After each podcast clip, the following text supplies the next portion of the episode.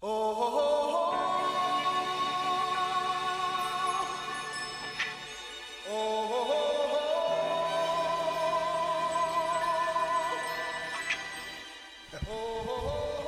everybody. Welcome to another episode of Phone Booth Fighting. You know me, I'm Richard. You know him. That's Frank. Uh, he is the two time UFC heavyweight champion of the world. I'm a guy who talks for a living and uh, occasionally does some stand up comedy. And uh, together, we make up this podcast. Coming to you twice weekly. New episodes post on Tuesdays and Fridays. And a guest announcement about Friday's episode. It will signal the return to phone booth fighting of the American gangster Chael Sonnen, who Frank is now a Bellator fighter. He signed with Bellator. Yeah. So uh, things changing lately. I know. Chael has uh, ridden uh, ridden out his, his suspension. That's over.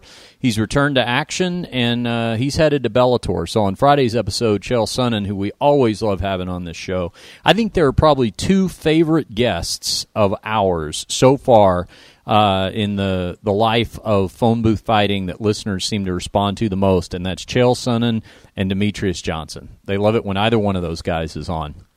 So uh, we'll get Chael on Friday's episode to tell us about his uh, his uh, when his debut in Bellator is going to be. Now that he's coming back to action, the latest with his uh, twice weekly podcast, "You're Welcome" with Chael Sonnen, and also his thoughts on the state of the presidential race because uh, you know.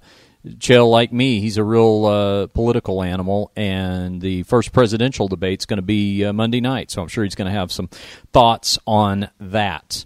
Uh, also, if uh, you are in the Las Vegas area and you would like to come out and see me do some stand up comedy, I will be back at the LA Comedy Club inside the Stratosphere Hotel and Casino on the Las Vegas Strip this Sunday night, 8 p.m. And if you'd like to be on my guest list, just message me on social media.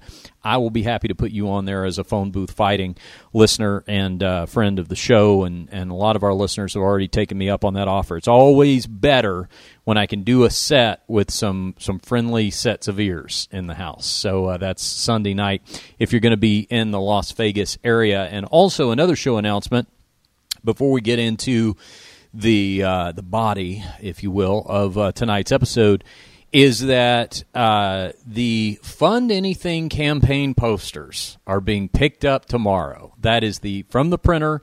That is the final piece of the puzzle, Frank. And then Wednesday night, you and I are going to have a signing party here at Stately Mir Manor.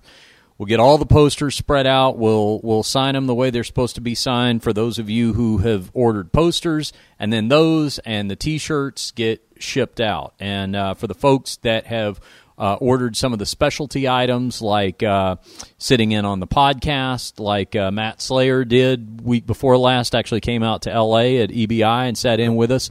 Uh, there'll be a couple of more of you doing that. Uh, we will be in touch to coordinate that. Whether you're going to do it in person, some people live out of country, so they're going to be doing it remotely with us via Skype.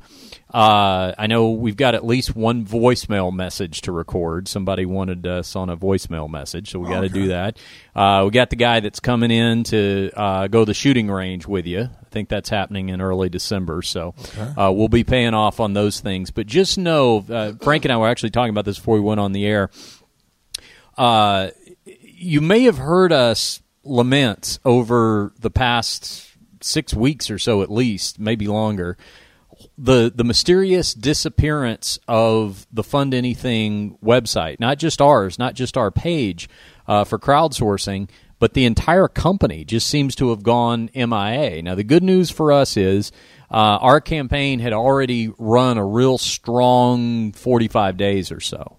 Uh, and thanks to each and every one of you guys who, who contributed from the, the, the $10 phone booth fighting poster level all the way up to uh, we've had a guy now who is uh, signed up and uh, uh, send his contribution in for you to uh, go to a UFC fight with him, Frank. So um, that's going to be a really unique, one of a kind experience for him. But uh, what happened was about six, eight weeks ago, the whole site, the campaign was supposed to run for 90 days, our campaign, to uh, help uh, raise money to defer the costs of uh, the podcast in lieu of uh, sponsors till we really get that up and going. and the whole thing just came down overnight, no warning, nothing. And uh, actually, it was it was one of our phone booth fighting listeners, Frank, sent me a, a link to a story. Uh, there, somebody had done a little bit of research on it and is surmising that they may be in the midst of I don't know some sort of lawsuit or something like that, and so the whole site was pulled down. It did not affect us financially, really. So uh, if you're worried about that and where your money went, we it, it got to us. We were able to use that money to uh, put into the production costs of the T-shirts and the posters, and that's a lot of money up front. So now we're able to start sending those out to to you guys. But just in case you wondered, you might have been thinking, "Hey, uh, Richard Frank told me that thing was going to be going for 90 days, and now I want to order a T-shirt and I can't find one." Well, that's what happened. Uh, the the consolation is if you go to phoneboothfightingshop.com, that is where our T-shirts are now. The existing uh, design, which has our uh, logo on it, and then uh, this new design will be going up there as well. So if you missed out on the Fund Anything campaign, you can get one of the limited edition shirts uh, before those are all gone at phoneboothfightingshop.com.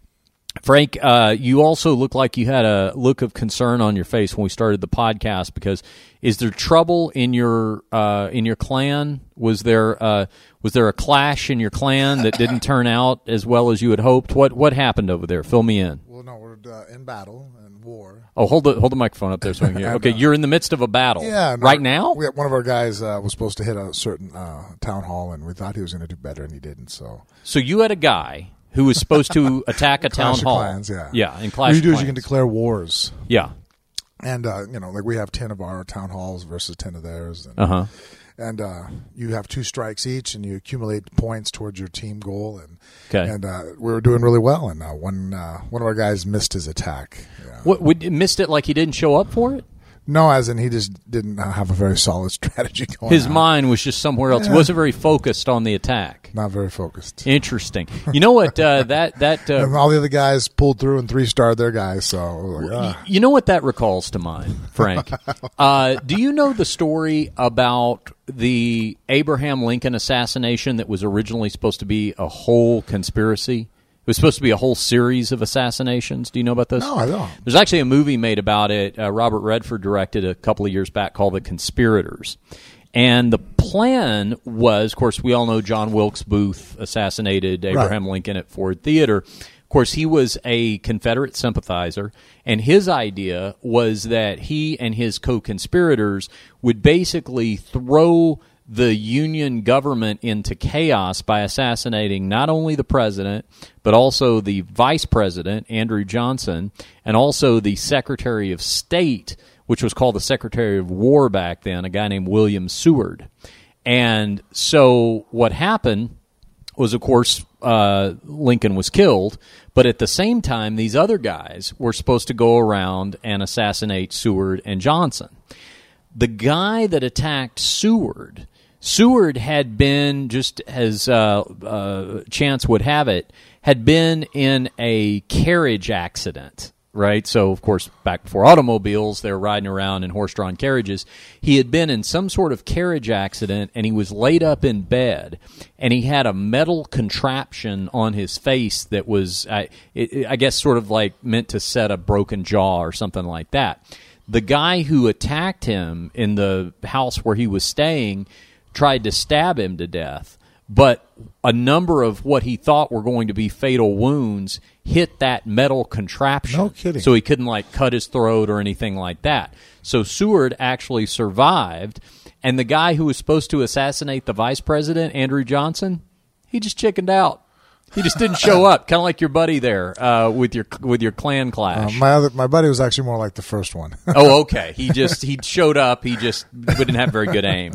right. Uh, yeah, he didn't he made up. an attempt. It just wasn't a very solid one. But but listen, this this will give you an idea of how differently you know presidential security is now compared to to back then. No, there was no Secret Service. There right? wasn't, and uh, in fact, Andrew Johnson was the vice president was just staying in some hotel.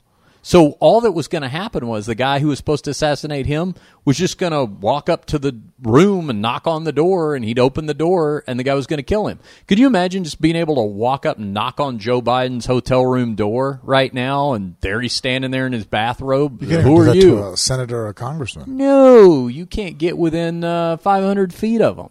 So uh, yeah, that's how that's how it was back then. Huh. And, uh, and in, in fact, that wasn't the only time that Abraham had had an assassination attempt, right? uh, I don't know. I thought I read one time he was out riding and someone shot Oh, okay, him, yeah. shot at him, and you know, Well, that's happened. You know, that's happened a number of times more than the assassinations themselves. We've had four presidents who've actually been assassinated, which. Given the fact that we're on our 44th president right now, if you think about that, I mean that's that's a risky occupation. Yeah, I mean it's pretty high the, the, percentages. the percentages are what a little less than 10 percent, I guess. One in one in ten, right? Yeah. I mean, plus the four, but uh, uh, those those are not good. Uh, and and it the, it's been attempted many more times than it's actually been successful. What I've always, I think Roosevelt got attempted assassination, right? Uh, yeah, Teddy, yeah, Right, I think. What Reagan. I- there's been a number. I, I I read up on this one time. I mean, there had been a number Kinley's of one of the people. one that got killed, right? That's right. Uh, can you name the fourth? that has been assassinated. Yeah, you, I'm impressed you got McKinley because most people can only name two. Most people can only name uh, Lincoln and they can only name um, uh, Kennedy. Kennedy, and then yeah, McKinley. William McKinley. Was it Garfield? Garfield, congratulations. I am impressed. I have picked the right guy to host a podcast with. I know one of them was a McKinley that actually got killed with a certain gun. It's actually probably Oh, is that what it is? Yeah, yeah. it was a lemon gun, I believe, or maybe it was Garfield. See now, you know, I don't Yeah. remember exactly. So so they and it, you know they didn't even learn their lesson with uh, with Abraham Lincoln's assassination in terms of of really heightened security and that sort of thing because uh, McKinley then didn't one of them like now going on? It was it Garfield that had the shortest presidency of all time? no that was William Henry Harrison because he's the guy who refused to wear a coat given his inaugural speech and he was only president for a month and he got pneumonia and died. Okay, Yeah. I knew someone was real low and died. I I just Yeah. in my brain I figured it was somebody who was assassinated. Yeah, but this see presidential history fascinates. I am I get to I'm so impressed you knew those four because I've actually never uh, encountered anybody who knew those four. There There wasn't go. like some sort of presidential historian or something. No, I'm just a nerd who plays on the internet a lot. Well, no, because when I think about it, I always think about how would you like to be one of those other two guys? I mean, first of all, there's only been 44 presidents in U.S. history, right? Right. There's uh, uh, there's only been four of them who've been assassinated. But if you're two of the four, nobody remembers you. yeah, it's crazy. I mean, if you think now how famous a president is, Yeah.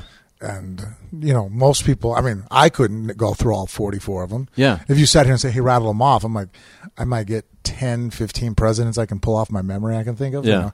Yeah. that's a lot that i don't remember But you'd think if you got the, ultimate sacrifice, Yeah, if if you you got got killed in office, people would that- remember you. Yeah. Well, it, what I was going to say is it was interesting because even after Lincoln, um, McKinley was assassinated like at a World's Fair, like just somebody kind of walked up and shot him. Who was he was given a speech, but basically got you know close enough to the podium or whatever, shot him, and then Garfield. I believe was the one who was assassinated while he was waiting for a train. Can you imagine that? The president, you imagine Barack Obama just standing down there waiting to get on public transit as the president of the United States. That's crazy. And you just walk up to him on a at a at a bus stop basically is what what that was about. And I think both times they were sort of, you know, disgruntled anti-government. I think one of them was an anarchist and the other one was someone who in his mind thought that he had been slighted for a cabinet position. Thought he was supposed to be in the cabinet and turns out he wasn't invited. So that didn't really improve his situation it really did not. He uh, he had to get his uh, get his revenge. That I've never of, understood that way of getting revenge mm-hmm. when somebody is slighted by somebody Mm-hmm. even as an example of you know like the whole those acid attacks in india yeah.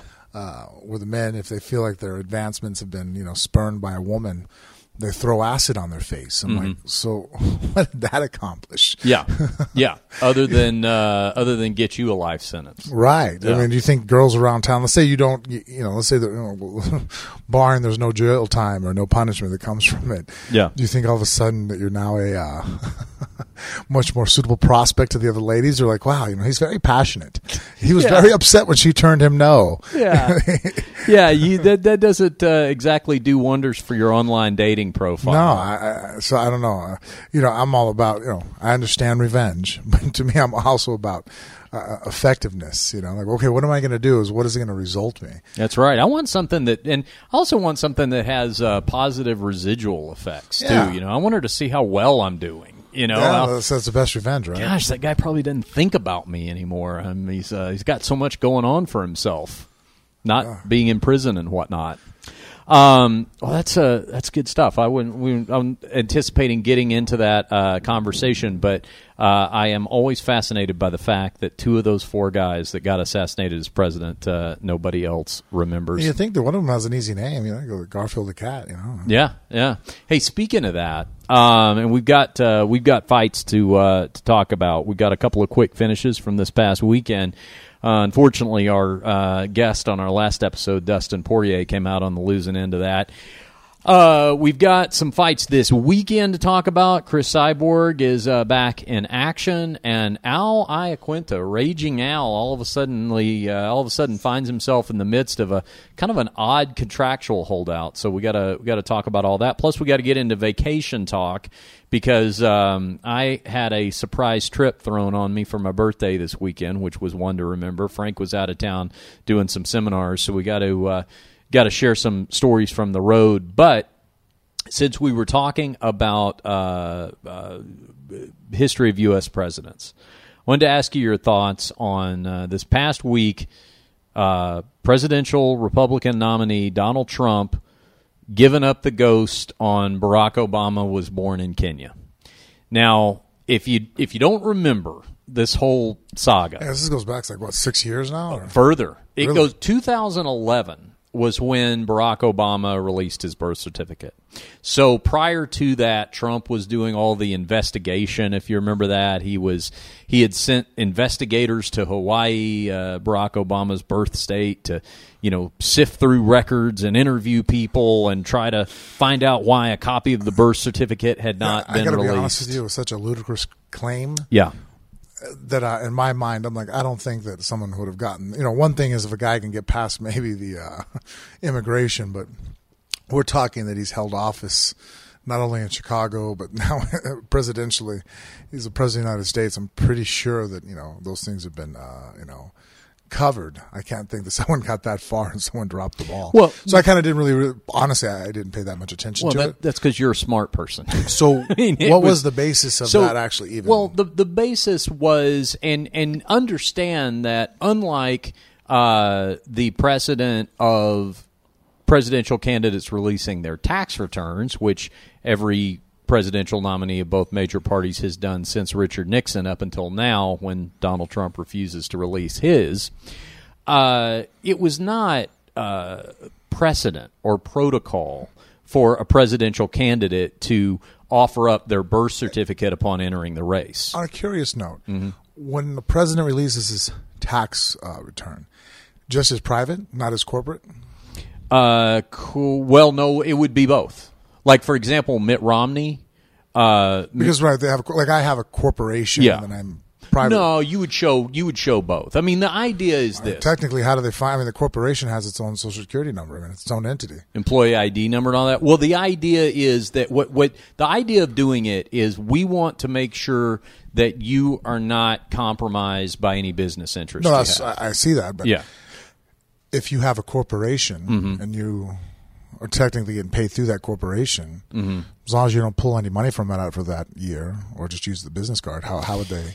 Well, they wouldn't necessarily know, but I think Seems like a loophole that a lot of the uh, Sure, but uh, well, but here's the thing: the people who are looking at it are going to be able to tell within reason if you're trying to pull some shenanigans. Okay. So if Mitt Romney had released some kind of tax return, but you really hadn't seen what was going on between him and Bain Capital, everybody would have cried foul. And he doesn't want that. I mean, he wants to show you he's on the up and up, so Okay. so he releases the stuff.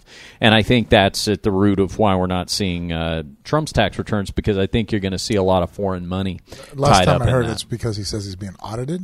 Well, he is, and uh, it's but there is nothing that prevents someone who is under audit from releasing their tax returns. In fact, uh, Warren Buffett, who has way more money than Donald Trump's ever going to think about having, said. Hey, I'm under audit all the time. It's a routine thing. And he said, if Donald Trump will release his tax returns, I'll release mine right now, and I'm not even running for president. So it's kind of a, a, a measure of convenience to be able to say, well, my lawyer doesn't want me uh, making tax returns public. And you know what? If you weren't running for president, I'd get that. If you were anybody else. But the problem is when you're running for president, we need to make sure, and especially in a global economy, that as the leader of the free world, you're not going to have conflicts of interest with foreign governments. Let me tell you something about uh, about Trump is that I think what's in those tax returns is ties to Russian money. Yeah. Because this That's is a what I guy, was assuming, too, This is a guy. Sitting here. Yeah, no, this is a guy who, believe it or not, has a hard time getting a loan. And the reason he has a hard time getting a loan is because of the number of contractors that he stiffed in the past. You know, his his approach to uh, to business be sort of like us. You know, we're uh, we're we're dealing with uh, getting T-shirts printed right now. And if we placed an order for T-shirts and we agreed to a price per unit, and then when those T-shirts are already printed, we went to our T-shirt guy and said, "You know what? We're going to pay that.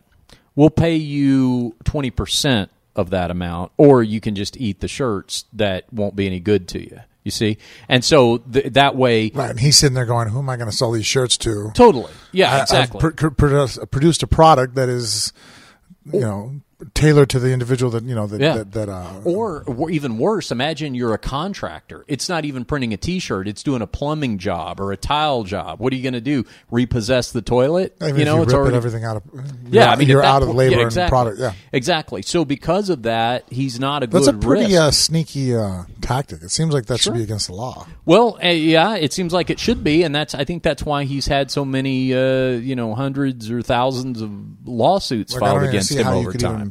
I don't see how that's even an option. Well, and like I said, that's I think that's why he's he's so heavily litigated. But in this particular instance, this is creating a very unusual circumstance because you need to look into those tax returns and make sure that uh, the the foreign governments that are tied up in it aren't some of the ones that, as president, he's going to have a lot of power to uh, you know, to, to, to help or to hurt one way or another. Now, he will say that uh, that his business is going to go into a blind trust, and that's happened before. I mean, that had to happen with uh, like Dick Cheney, for example, and whatever he had invested in Halliburton and all that. But he knew that he was invested in it is the problem, and Trump's kids are going to run the business. So, and the kids are his closest advisor. This this situation is unlike any other that that any presidential candidate has ever been involved in. And and re- honestly, partisan aspects of it uh, aside, I think it's something from uh, from you know you, you hear this word fascism thrown around all the time, but that really is the definition of fascism.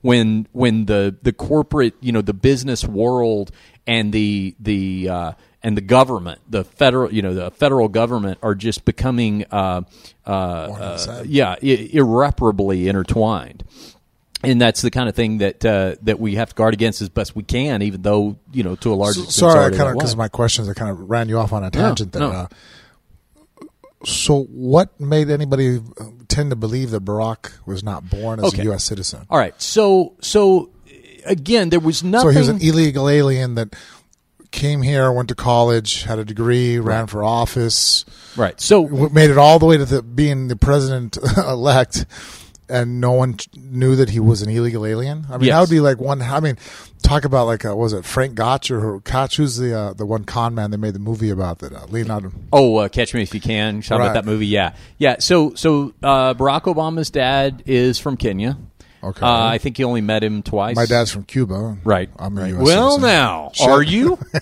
are you? I have We a may birth need to- Not only do I have my birth certificate, but I have it in my phone because I because I travel so much. Uh-huh. I take screenshots of all my uh, important okay, documents. Okay. Well, I'll let Donald Trump be the judge of that. yeah, I'm not taking your word for it. Um, so so he uh, so so dad was from Kenya. I think Barack Obama met him twice. Uh, mom was from Kansas. Mom met uh, dad over in Kenya, but Barack Obama was born in the state of Hawaii. To your point, what year was Barack Obama born in? uh, what would it have been fifties? Uh, it had to be after '58, right? Because that wasn't that when uh, Hawaii became a state. when did Hawaii become a state? I think 1958, right? Hold on, I will tell you. Um, but uh, Barack's pretty young then. I, I forget. oh yeah, no, he is he is very young. Uh, so, uh, so he's born in Hawaii. Now, it's one of these things where had there been no witnesses, like had you not been able to find anybody, uh, 1959, by the way, For Uh, Hawaii? yes. And I will uh, tell you when uh, Barack Obama was close. born. Yeah, Maybe it was Um, Alaska. yeah. Uh, had there had there uh, not been anybody, he was born in uh, '61, so he made it by a couple of years. Wow. Uh, had there not been any witnesses, that's one thing. You know, kind of like nobody could remember seeing George Bush in the National Guard. he he apparently didn't have any army buddies or, or National Guard buddies or whatever. Have you ever could- seen that one? Uh, later on, I'll show you a cartoon that I saw that where George uh, W. reports to duty.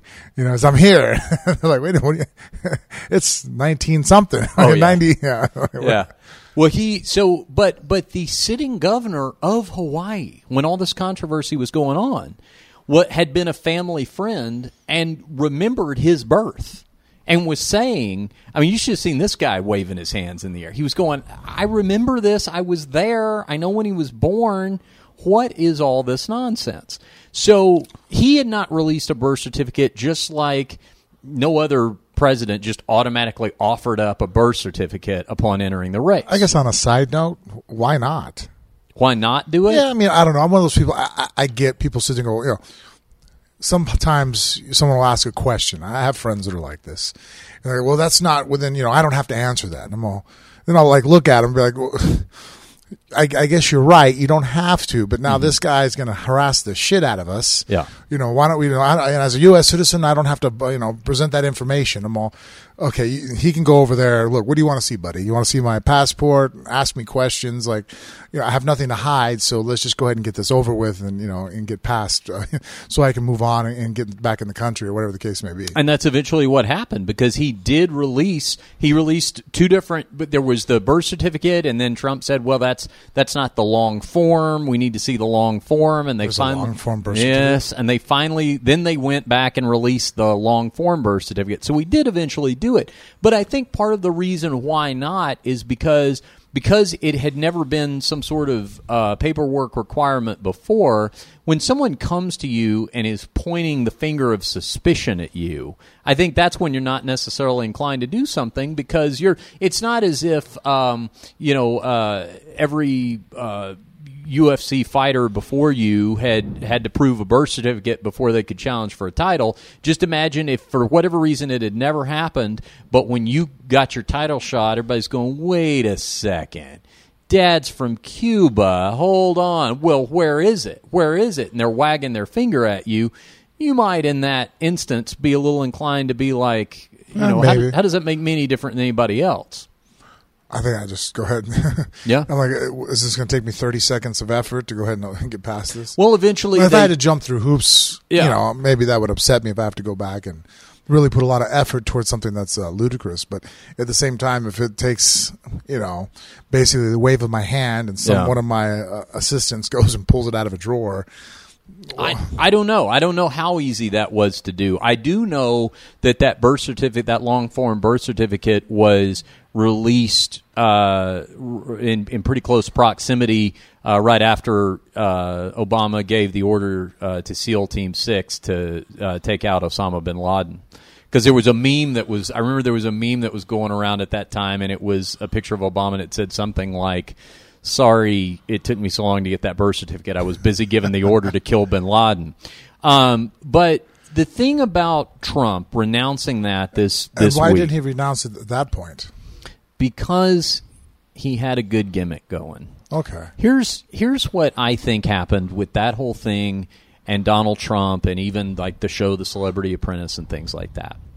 Um, I think what happened was this. I think Donald Trump throughout the 80s and the 90s was a famous guy, but he wasn't famous for anything that the average person could relate to. He was a real estate mogul. If you lived in, you know, if you followed New York society, you knew his face or he was dating models or whatever, but he wasn't famous for something that the average person could associate with. Even like a, it's not like he was a star athlete where you adopt a team as your own and you know your home team wins the championship or something. He was just it's like I said kind of like Warren Buffett. I mean, you know, a rich guy, a guy uh, Bill Gates, a name everybody knows, but even like with Bill Gates, he's famous for something that a lot of people have, which is a Windows-based computer. Trump didn't have any of that. When the reality show came along, uh, the Celebrity Apprentice, that was, I think, his first opportunity to sell something to the average person. And I think, and again, it's my theory here, but I think he realized at that time, oh, this makes me not only marketable, but but uh, familiar face and and likable, I guess, uh, to to some people, you know, create a fan base with the average person. And I have this TV show to market them. And I think what he figured out with the whole birther movement was that he had something for the first time that he could basically sell stupid people. You know, he's never going to sell a person of low intelligence a penthouse apartment on Fifth Avenue. They're out of the market for that. But if he can pitch them some crazy conspiracy, now uh, he's got their attention. And now they're following him on an issue. Okay. So from 2011, when that birth certificate was issued, And then another thing I, I hear constantly that I don't understand the tie is that people say, "Well, it's a racist thing he did." Mm-hmm.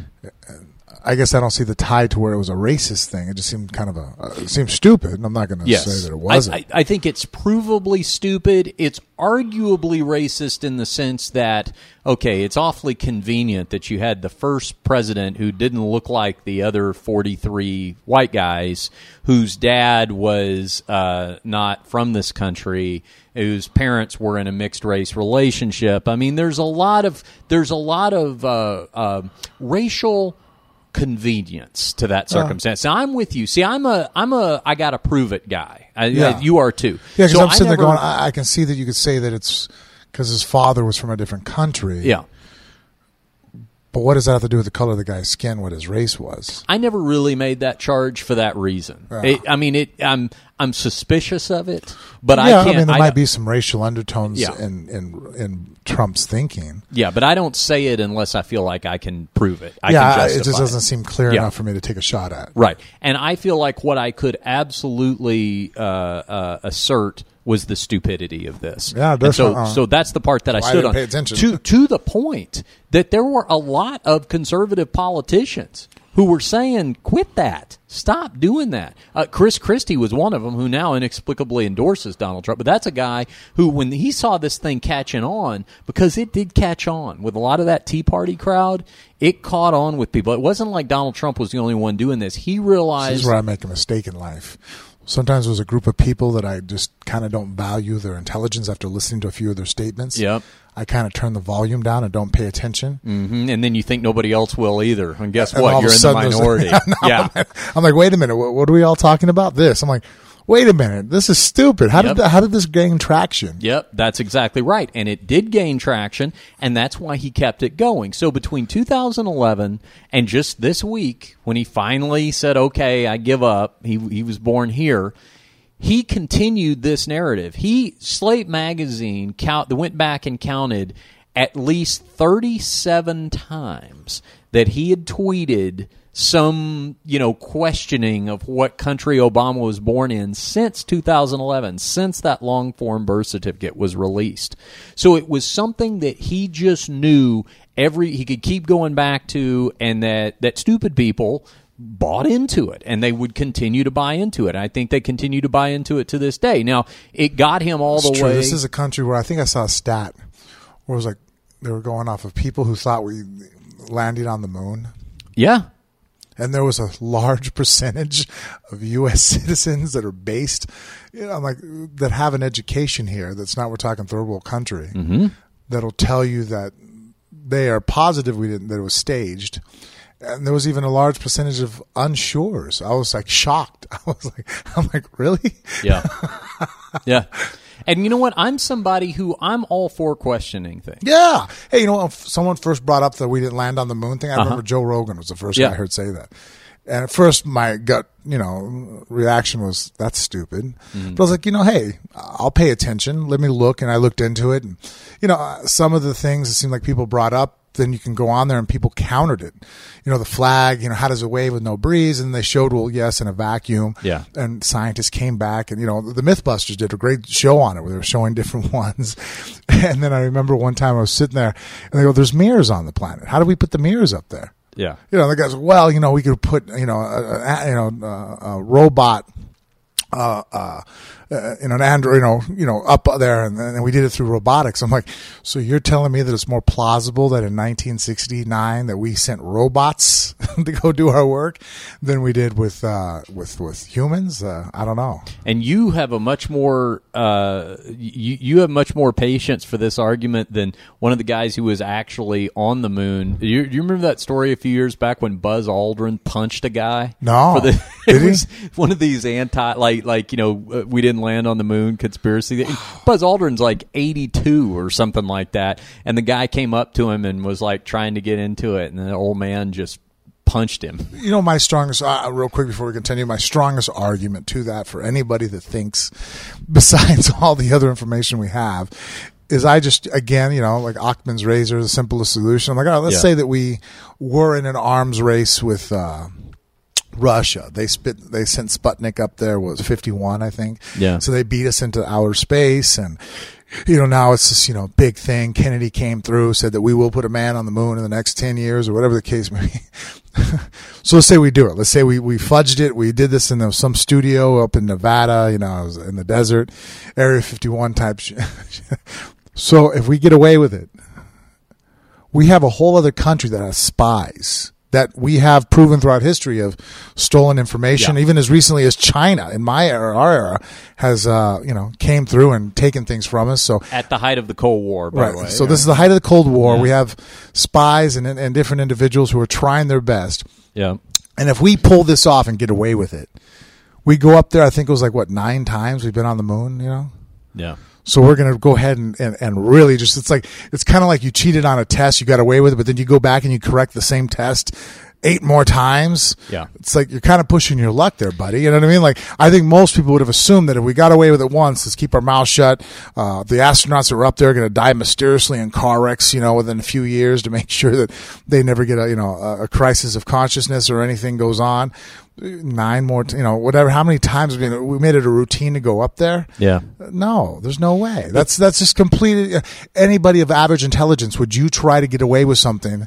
Once you got away with it, would you do the same crime for no more extra benefit? You're not going to get. You know, you've already done it. You you're the first one there.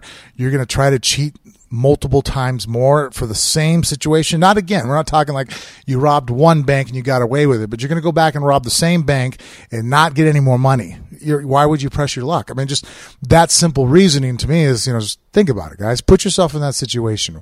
That makes no sense whatsoever. I think that the problem for the I think the the trap that the conspiracy theorist falls into is that once they start believing that everything is a conspiracy theory, it keeps you from having to accept simple explanations when they actually exist, but they're not optimal. Like when when the the real truth is something that is fairly simple and it's also something that we don't like, we don't want it to be the case, Yeah. then a conspiracy theory can always allow us to sort of kick the can down the road and and Certain keep conspiracies us just from, don't make sense. They though. don't. And and like when guys go for it, I'm like, okay, like 9/11. At first, everybody's like, oh, inside job. And then I watched a show on it. You know, different guys like, hey, and they got the two largest uh, demolition groups in North America, the two biggest companies, and they said if you were going to bring down this building, how long would it take you guys to wire this and set it up? And they were like six months and probably about a thousand different guys going in and out of there. Hmm. So you're telling me that you snuck a thousand dudes and secretly wired a building for six months to bring it down? What are the chances that not one of those guys tells his wife, tells a mistress, writes something down, tweets the wrong person? I don't Yeah. know. You know, it just it just doesn't sound plausible. Now, I don't think every conspiracy theory is without merit. I'm still not really sold on the whole Kennedy assassination thing. I'm with you on that one. You know, I agree. Yeah, I that's think- one that I actually kind of like. Go, hey guys, there might be something more to this. Like the more I look at it and go, wow, the bullet here had to have bounced back. I'm like, damn, dude, I go shooting a lot. And I've never seen a bullet even. I've never even heard of a bullet doing that. You know, I've been shooting targets and people go, "Hey, we're this far back." I'm like, "Oh, you know, one might ricochet in the air, but once it makes impact, it loses so much energy. You'll actually be able to see it. You know, spin up through, and the sun might glint off of it, or whatever the case may be. And you know, and then when they talked about the type of rifle he had and was able to fire it, I'm all, man, that's some pretty good shooting. You know, for a guy like that, that you know, that failed his, uh, you know, marksmanship in the military, and you know, I'm like, so he improved that much that soon, or just had one hell of a game day. I'm like, uh, you know, maybe, but if you know, you tell me there was someone on the grassy knoll, I'm like, there's a strong possibility. I mean, hey, I'm all ears on that one. You know, uh, the evidence to conclude that it's not is not as solid as some of the other conspiracy theories. Where I'm like, all right, guys, come on, we're really reaching for, reaching for straws here. No, I agree, and I think that uh, that's also one where there are a lot of other plausible theories of people who had motive around Kennedy, right? Well, the fact they assassinated the assassin yes. immediately afterwards. Jack like that's, Ruby, right? Yeah, when he came, oh, you know, I didn't want his yeah. wife to be in that kind of pain or you know public trial. I'm like, who the hell thinks that? Yeah. that is the most lame excuse I've ever and- heard in my life. And by the way, I just happen to be one of Dallas's leading gangsters. That Yeah. too. Yeah, I'm, I'm not just Joe Private Citizen. I happen to be very well connected to the underworld here. Right. And now I'm I'm uh, making that because that's Did you what, see there was an interview where they said that his wife, that he had received a phone call after they had caught, uh, um, was it Whitman or uh, who? Are you talking about Oswald? Oswald. Uh, yeah, Whitman Oswald. was the uh, uh, University of Texas clock tower that was the guy up in the tower. Yeah. Mm-hmm. That's right. So they caught Oswald, Right. And um, you know, he got a phone call, Ruby, and you know, he was on the phone like, "All right, okay, all right," you know, and like basically the call that you know you got to take this guy out. Yeah. because you know who knows what he's going to say. Yeah. I mean, what the better way to silence you know any kind of you know, you know, kill the guy that got paid to kill somebody. You know? Right. And- And of course, Oswald's famous quote, I'm just a patsy in this. You know, that was something Yeah. Oswald said to the press. Uh, well, see, that's one that, yeah, I agree. I think that, that there's, there's a lot of credible uh, thought paths you can go down and explore in terms of alternative theories to the Kennedy assassination. But- Cobain. There's a one for you. Oh yeah, Have you watched that show yet? Yeah, yeah, we, we yeah, yeah. I watched it right after you did. Okay, we were that's talking right. about that. But the problem is, and, and like I said, if you tell me you've got a boy, you, and by the way, you are teeing us up for a deluge of uh, email we're going to get from truthers because we've got them that listen to the show. I've already heard from them a number of times. Hey, but I like that. If you really into. have something, I'll turn my head and I'll look. I'll listen too. No, that's the Yeah. thing. If you tell I'm me open-minded. if, if you tell me you've got a conspiracy theory, I'm listening. Okay, but you got to have something with it. Okay, you can't just tell me that uh, the planes didn't really fly into the, the Pentagon, that all those people were flown somewhere else and housed. And when I ask you, okay, well, where are they? Well, we hadn't figured that part out yet, but they're somewhere. You know, well, then you've got an incomplete theory on your hands. Well, but like I, the one, some of them kind of upset me a little bit. You know, I remember I was sitting there at a table with friends and and acquaintances, and uh, the Sandy Hook shooting came up, and they were telling me that you know th- those were actors that were parents, and I'm like sitting there looking at them, going, "Geez, buddy, I, hope to God you never tweet that out." Yeah. or well, but you know where that comes from. So, so that is something that has been talk about espoused. spitting in the face of someone Yeah. with some real. I mean. I could never imagine losing a child, but someone to come there and tell me that my child never existed, or if I'm just an actor, You're acting right. oh my god! Well, and so so that is something. And I, by the way, when I say we're going to get email from people, I know of at least one guy that listens to us that I've already had this very conversation with. So he he knows who he, he is if he's out there, and, and there, there'll be some Make sure you forward them to me. I wanna see I will. this. No, I will. But uh, you, you can fashion your own response. But but. A lot of that stuff comes from. So, do you know the guy Alex Jones and Infowars? Have you heard of this guy? Yeah, actually, I have. Uh, uh, I actually downloaded the app because enough people brought it Uh-huh. up to me in different Yeah. situations that you know, I, I hate having a conversation when I don't know what we're talking about. Yes. You know, so I'm like, all right, well, let me go look at it myself. And Yeah. so I actually have his app on my phone. So I have done Alex Jones's uh, show before. I've been a guest on on his show. I actually did it with Hal Sparks. Uh, he uh, Alex Jones is based in uh, Austin, and Hal and I went on Alex's show, and I think uh, I know there's clips of it on YouTube. If you search our three names together, it should come up. And we're discussing 9/11 conspiracies and things like that. But uh, so I am intimately familiar with Alex Jones uh, and and did his show. Have had a lot of off air conversations with him and things like that. Uh, and the thing is, though, he is a guy who, um, and I think you got to look at this, has a whole business built on conspiracy.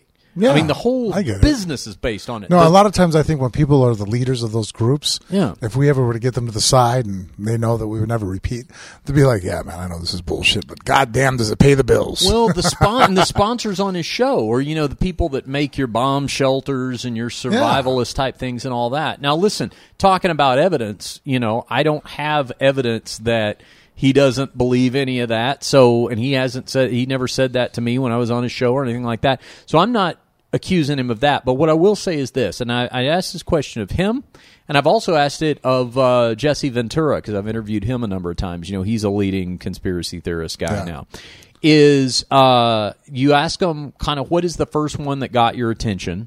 I know in Jesse's case it was the Kennedy assassination, so I get that. You know, that's the one that got the ball rolling for him. Um, but when you ask them, okay, tell me one that you think is total nonsense. Tell me a popular conspiracy theory out there that you think is total nonsense.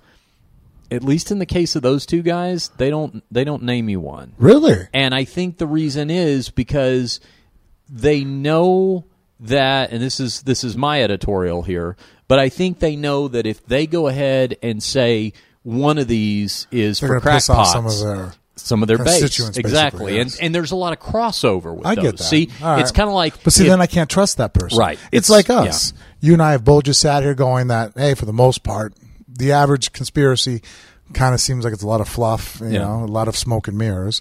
But there are a few that every once in a while someone will bring up to be like, you know what, buddy, I, I really don't have an answer to, you know, you might have something there, you know, Mm-hmm. geez, you know, like that just seems like a much more reasonable thought process when people are in the middle yeah, anytime you sit there and go that no conspiracy is possible, that they're all bullshit, I'm like, really, everything? I mean, we have had things come back years later and people release information and go, well, yeah, no, we knew. And, and the government has done that. Well, we retracted it, but at the time we couldn't do it because of, you know, uh, of, of, you know, interest overseas and whatever the case may be. You know, we're in the middle of war.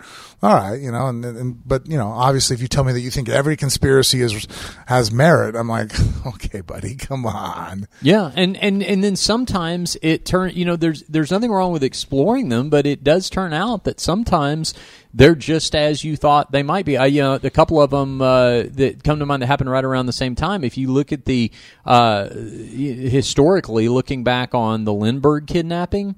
And uh, also the the Rosenberg uh, What was the spy conspiracy scandal. on the Lindbergh one? So uh, the the thing with uh, the Lindbergh babies kidnapping is there is a lot of uh, uh, belief that the guy who was accused of uh, of doing it either didn't do it or uh, was involved with some other people that. Um, uh, you know, maybe he was kind of a unwitting accomplice, and some of those people got away that were involved in it. No, I, I can believe in that because I saw the thing on. I mean, they had the ladder and the baby. Basically, it looks like from what I remember, didn't the baby die?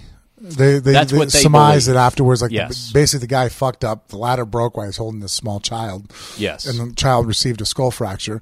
But the person that was uh, executed for it, it was a German. Bruno Richard Hauptmann.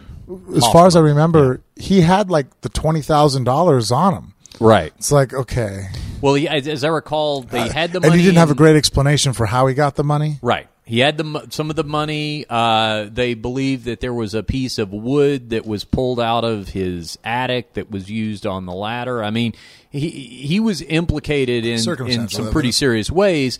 But I think there was also a lot of thought to the fact. I have to go back and look through all this, but there was also a lot of thought to the fact that uh, there was conflicting evidence that may have just kind of been rushed through in the interest of Charles Lindbergh's a national hero. This is the you know it was the trial of the century before uh, OJ.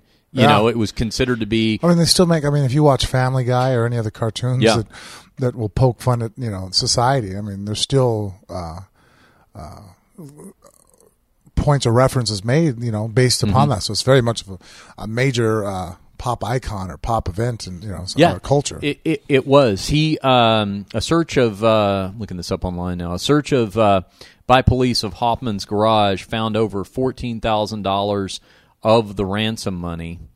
Um, and uh, he was when was he executed?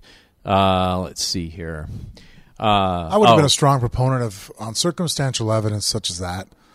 Without a smoking gun, I don't think we can execute somebody. I'm not a strong proponent of execution to begin with. Yeah. Because I do know that humans, no matter how great we try to avoid it, uh, we make mistakes. People do make errors. Sometimes the bad guy gets away. Sometimes a good guy might get incarcerated. Yeah. And um, man, there's just there's no going back once we execute somebody, and especially the way the judicial system is set up now, just put the guy in jail for the rest of his life. If you know, wouldn't it be better if 30 years later down the road, when science keeps evolving, we figure out maybe the guy didn't do it, we can let him go. I mean, it's still a travesty that he lost 30 years of his life. Yeah. But at least he didn't get executed. He was electrocuted in 1936, four years after the kidnapping. He Hoffman turned down a large offer from uh, Wi- one of William Randolph Hearst newspapers for a confession, and also refused a last-minute offer to commute his execution to a life sentence in exchange for a confession. It's interesting. But I'll tell you another one. Uh, That is interesting. yeah, a- another At that one. point, if I know I'm getting executed, even if I'm innocent, yeah. I might just make a story up. You know, screw it, I did it. Whatever Yeah. you guys said I did, I did. You know, just put me in. Uh, you know, then ten years from now, maybe I'll sit there and go, "Hey, I gave that uh, confession under duress." Yeah. I mean, talk about a confession under duress. You're telling me to confess, or you're going to put me in the electric chair? Fuck Right. it, I did it. What did I do? you know, I, I did Yeah. that too. You know, like I, I crucified Jesus. I'm two thousand years old. Come on. But the other one I was going to mention was the Rosenberg spy scandal, and that's one that when that happened during the the uh, the Red Scare with uh, Right, Ethel and Julius right? Rosenberg, it was actually the 40s. Was it think. 40s? Uh, that that that is one that for uh, the longest time, a lot of people have thought that uh, They were innocent, They right? were innocent, and now, even by the admission of some of their family members, they believe that at least he was probably uh, guilty of it. That and she was kind of uh, somewhat of uh, an accomplice. That was in um, let's see, 1951 was uh, when they were uh, tried and they were executed in 1953. I just uh, every time every time brings up any kind of Russian Cold War spy scandals, Mm-hmm. I always think of the fifties. First thing that comes to my mind, you know, what was it the uh, MacArthur era? Yeah. Yeah. Oh, uh, by the way, in the uh, it, it, later after the whole trial and decades passed and everything, uh, in Nikita Khrushchev's memoirs, when those were released, he said that, uh, of course, he was uh, the leader of the Soviet Union from 53 to 64. He said that he, quote, cannot specifically say what kind of help the Rosenbergs provided us but that they that uh, he had learned from Joseph Stalin that they had quote provided very significant help in accelerating the production of our atomic bomb. And I think they had a, a maybe a granddaughter uh, that did a uh, documentary about it that uh, you know basically said that she sort of uh, uh, decided that um, you know that that had uh, been the case, and and also they had some other people confess around them that said they were Soviet spies. So it's all I'm saying is that this is one of these things where it's totally worth looking into. You know, Yeah. it was in a it was in a an era where there was a rush to judgment over something. Everybody's freaked out. Everybody wants to assign blame. Same thing that happened with 9/11. You know, let's invade Yeah. Iraq. Let's somebody's going to pay a price. And now, I mean, there's one. People said there, were, you know, because there was no weapons of mass destruction. Mm-hmm. Well, well, guess what? Now you had uh, what was the prime minister of uh, England now uh, during that time. Tony Blair. Tony Blair. Tony Blair comes out and says that, well, yeah, I didn't actually have any kind of evidence. Yeah. I go in ahead and just, uh, you know, we felt like there was. Yeah. I'm like, wow, we invaded a whole country. Millions of people died, and you lied. Yeah, and and so it's it's never a bad thing to question. It's just that everything is not always going to lead to a conspiracy theory, and I guess scatter shooting all these different uh, you know historical moments around is is illustrating that, and so.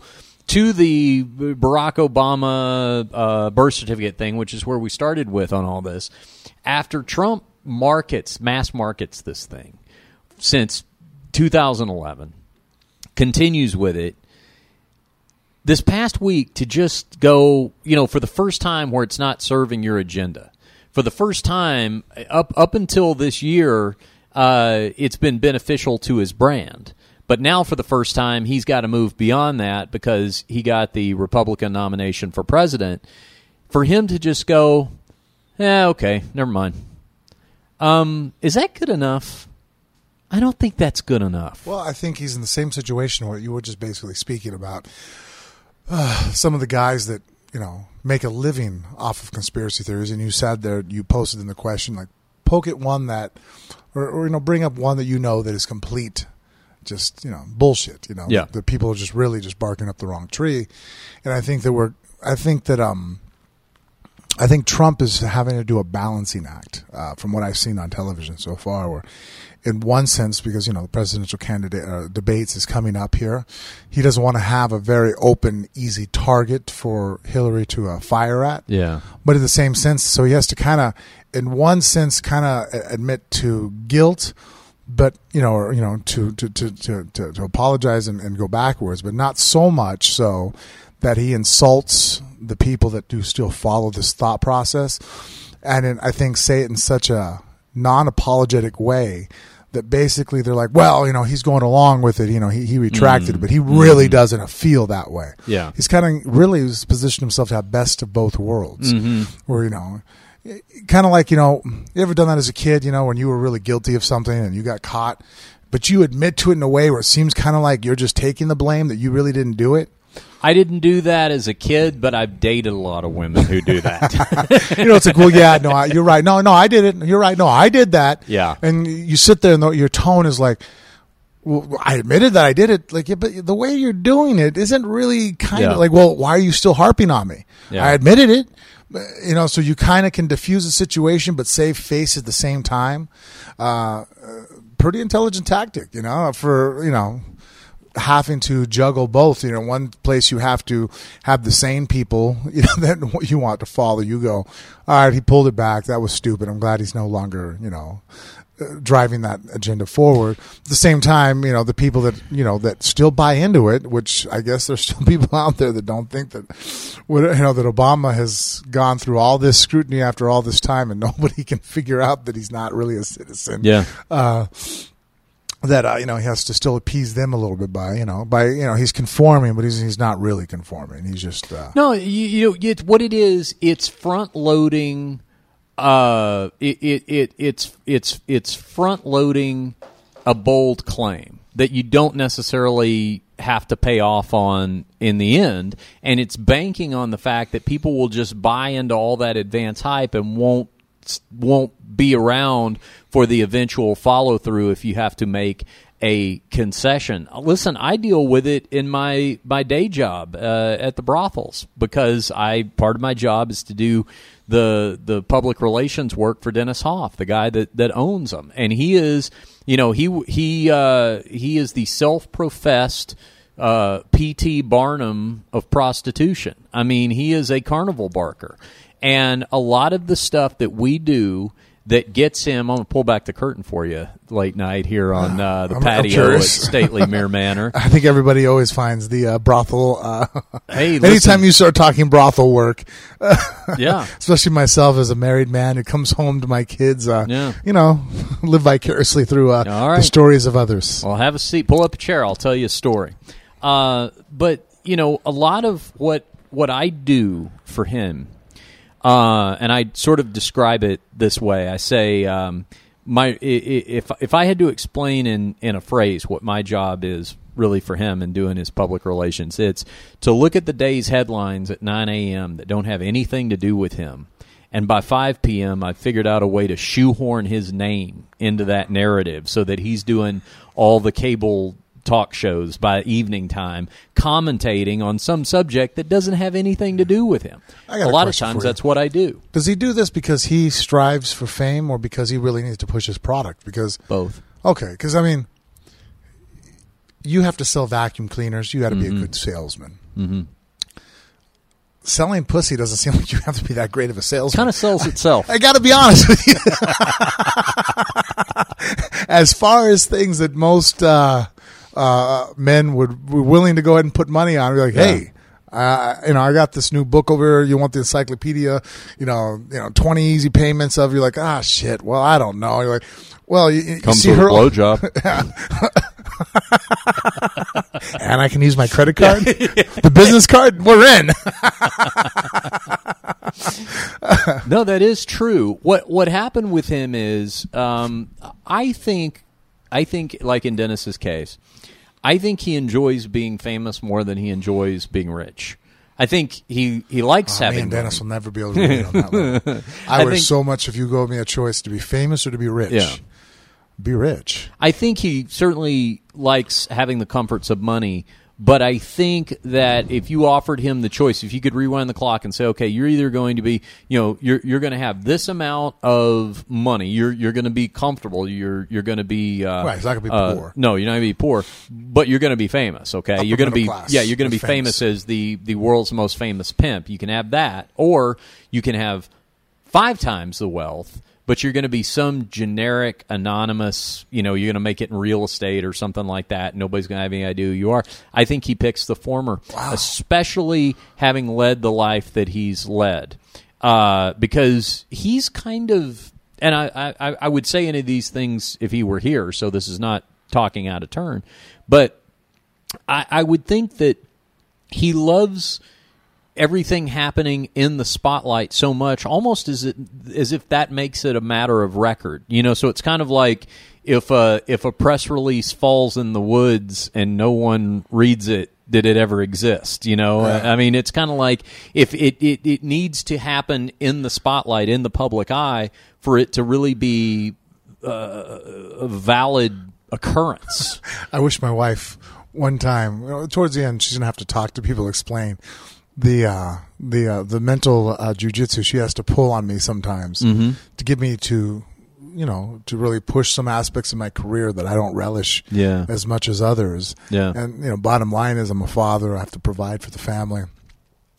And there's things that I do enjoy in life, but it seems like uh, you know uh, some of the fame gets kind of tied into it, Mm-hmm. and it's not that I choose it to do it for the fame for the sake of fame itself, but it's like, well, I really do like fighting. I like training all the time, and getting paid to do it's nice. It's like, well, now we got to put you on TV. I'm like, ah, shit, really? Yeah.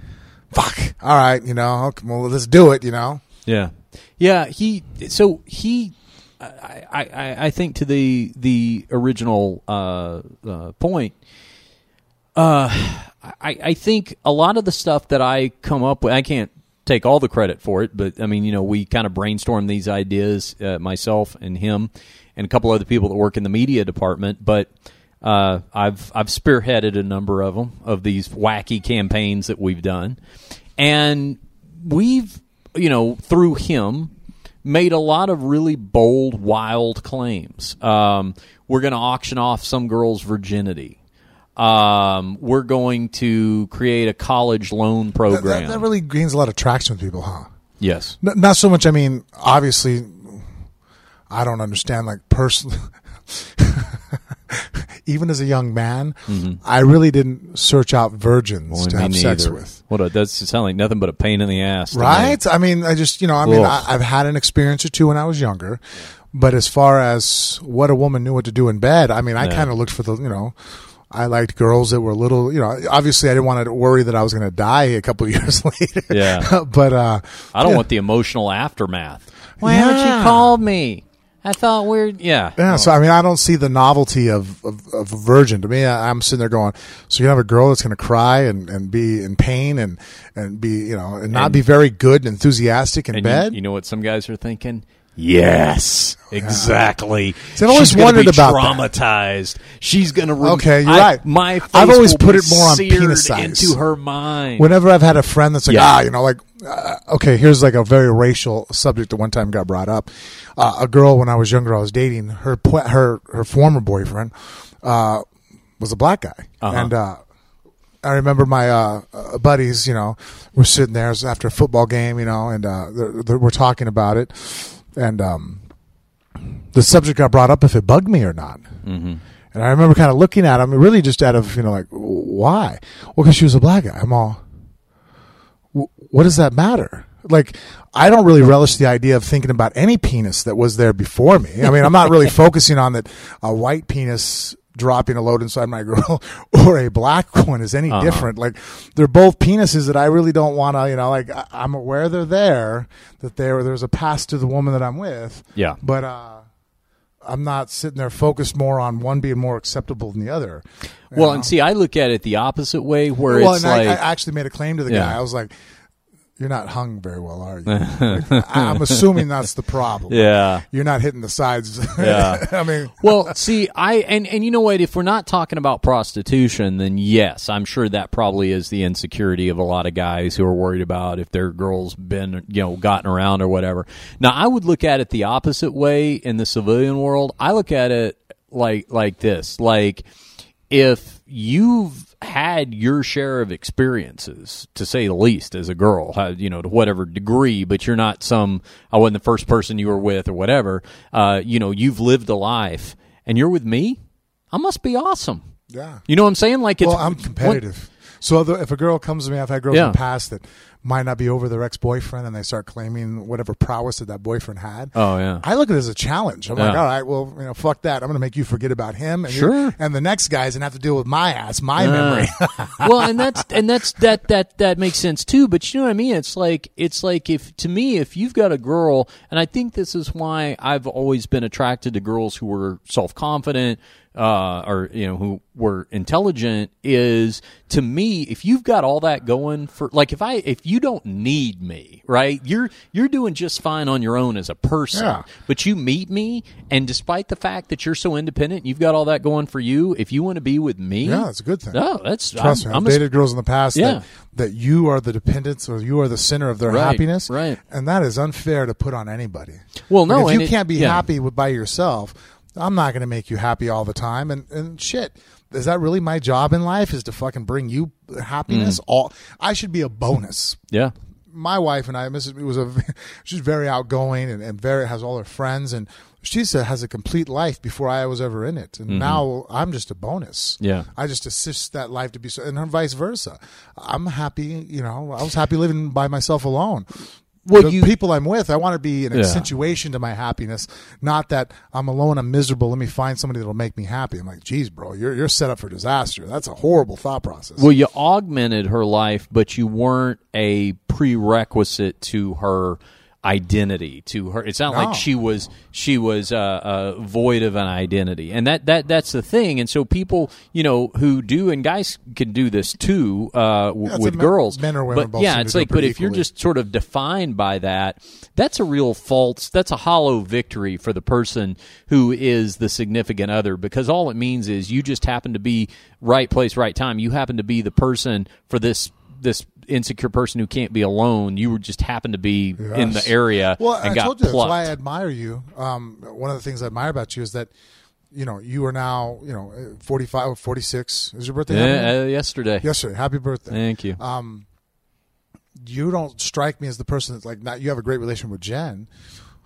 but you weren't hunting it. Like i have friends that have yeah right. been older before they get serious with somebody and i think that's a good quality in somebody Yeah. i think that it's actually a scary quality not that you can't find your soulmate you know, love of your life at a young age. But typically, I'm like, well, you don't even know who you are yet. You know, why don't Yeah. you wait a little while? But so many people are so afraid to be by themselves That's it. that they just settle to be with whoever, and it's like, yeah, I'm miserable. I'm like, no shit, Sherlock. You just Yeah. picked the first person that allowed you to move in with them. Like, Yeah. you, know, you had no. You pick your friends like that, you know, and you you're gonna pick your you know your your your mate with less uh, scrutiny than you are your own friends. You're probably gonna end up with some issues. No, that's real true. And you know, the other thing too is that in in in real life, a partnership, a relationship is just that in the sense that there's going to be times where things are going better for one person than the other, like say career-wise, financially, whatever, and vice versa.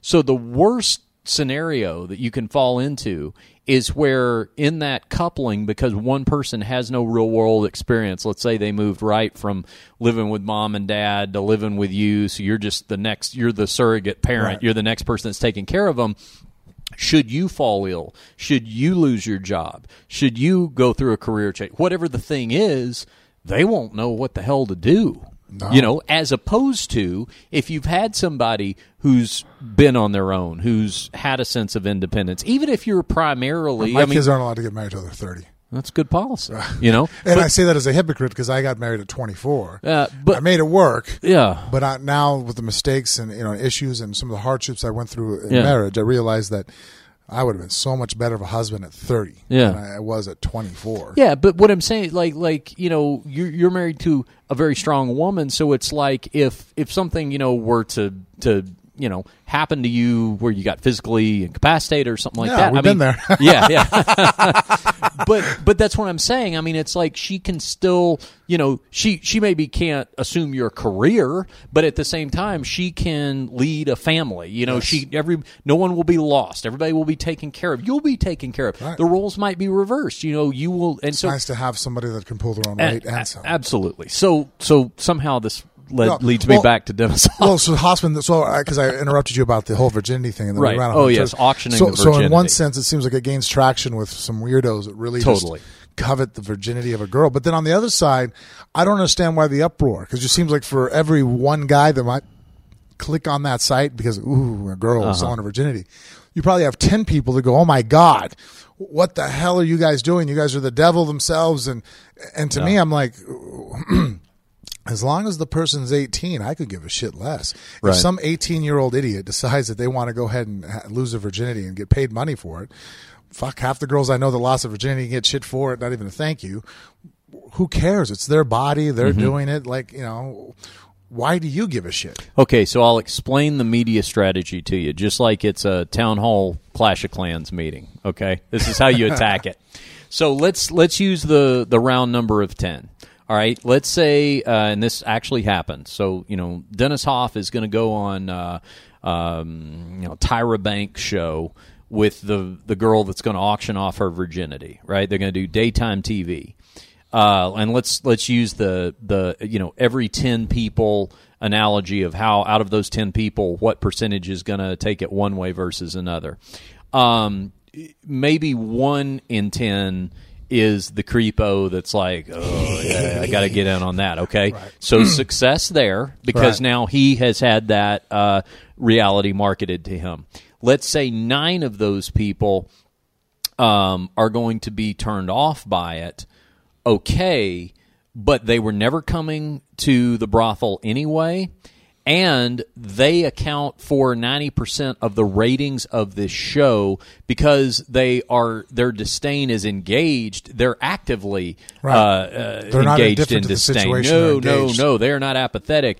They are up in arms, which means they're going to be sickened through sitting through the whole episode because They're they can't look away. about it. They're That's spread. right. They're That's view. right. So what that does is that equals ratings, which means that the Tyra Bankses of the world will have Dennis on again and again and again because he equals ratings to talk about whatever it is he has to talk about and market his brothel. And then the the the third prong to that, which is the the one that we don't isn't readily apparent, is I can't think of what the third is the be. regular customer to the brothel who they were already going anyway and finding out that there's some girl that's auctioning off her virginity even if that's not their thing that's not going to stop them from going they're not going to go oh i'll give you an example i No, if you, I was a single guy, brothels seem like a good idea. I got to be honest with you. I know some people might sit there and go, "What the hell?" Uh-huh. But you know, uh, I'm married, so you know, uh, it's easy to for me just to you know make sure the kids are in their own bedrooms and I can have my own private time. But if I was single and I had to go hunt women down and man, the world's you know it takes a lot of effort, you know, to Yeah. to go on dates and you know you have all these sites out there and you're going to spend money and I guess I'm just too much of a logical guy. I go okay, I can go and spend a date, dancing, whatever the case, you know, Yeah. uh, into the night. Mm, you know, a percentage of getting laid. I, I feel like I'm a good-looking guy that would probably you know score more often than getting shot down. But let's face it, you know, I'm not, not even Casanova's not a hundred percent you know kill rate. Yeah. And then you have to worry about psychopaths, uh, you know, all kinds of issues, you know, that occur from the backlash. Yep. Why didn't you call me? It didn't work out. Whatever. The, Uh-huh. I'm like, ah, you know? It might be cheaper and safer, you know, just to just to go to a brothel. You know. Well, that's true. And I, had I not seen behind the curtain, see, you and I are in Uh-oh. the same place. But at least the crazies can't come after me Well, no. What I was going to say is between between me because they're tested for diseases, Right. And they can't leave the house. No. so it means I get to go home and they can't blow my phone up. No, that's, this is that's- awesome. That's all true. But what I was going to say is Where's the downside, man? what what I was going to say is between you know me working behind the scenes at the brothels, you working behind the scenes at the strip clubs. We've seen the reality of it. See, from the reason I I couldn't, I'm like, strippers don't go home with them because no, but what I'm saying is, you know the reality. You know the you know the reality of the fact that the girls aren't really in love with them. That they're really not. Uh, you know that this is a business. That Right. they're well, that's what I'm banking on in my situation. yeah.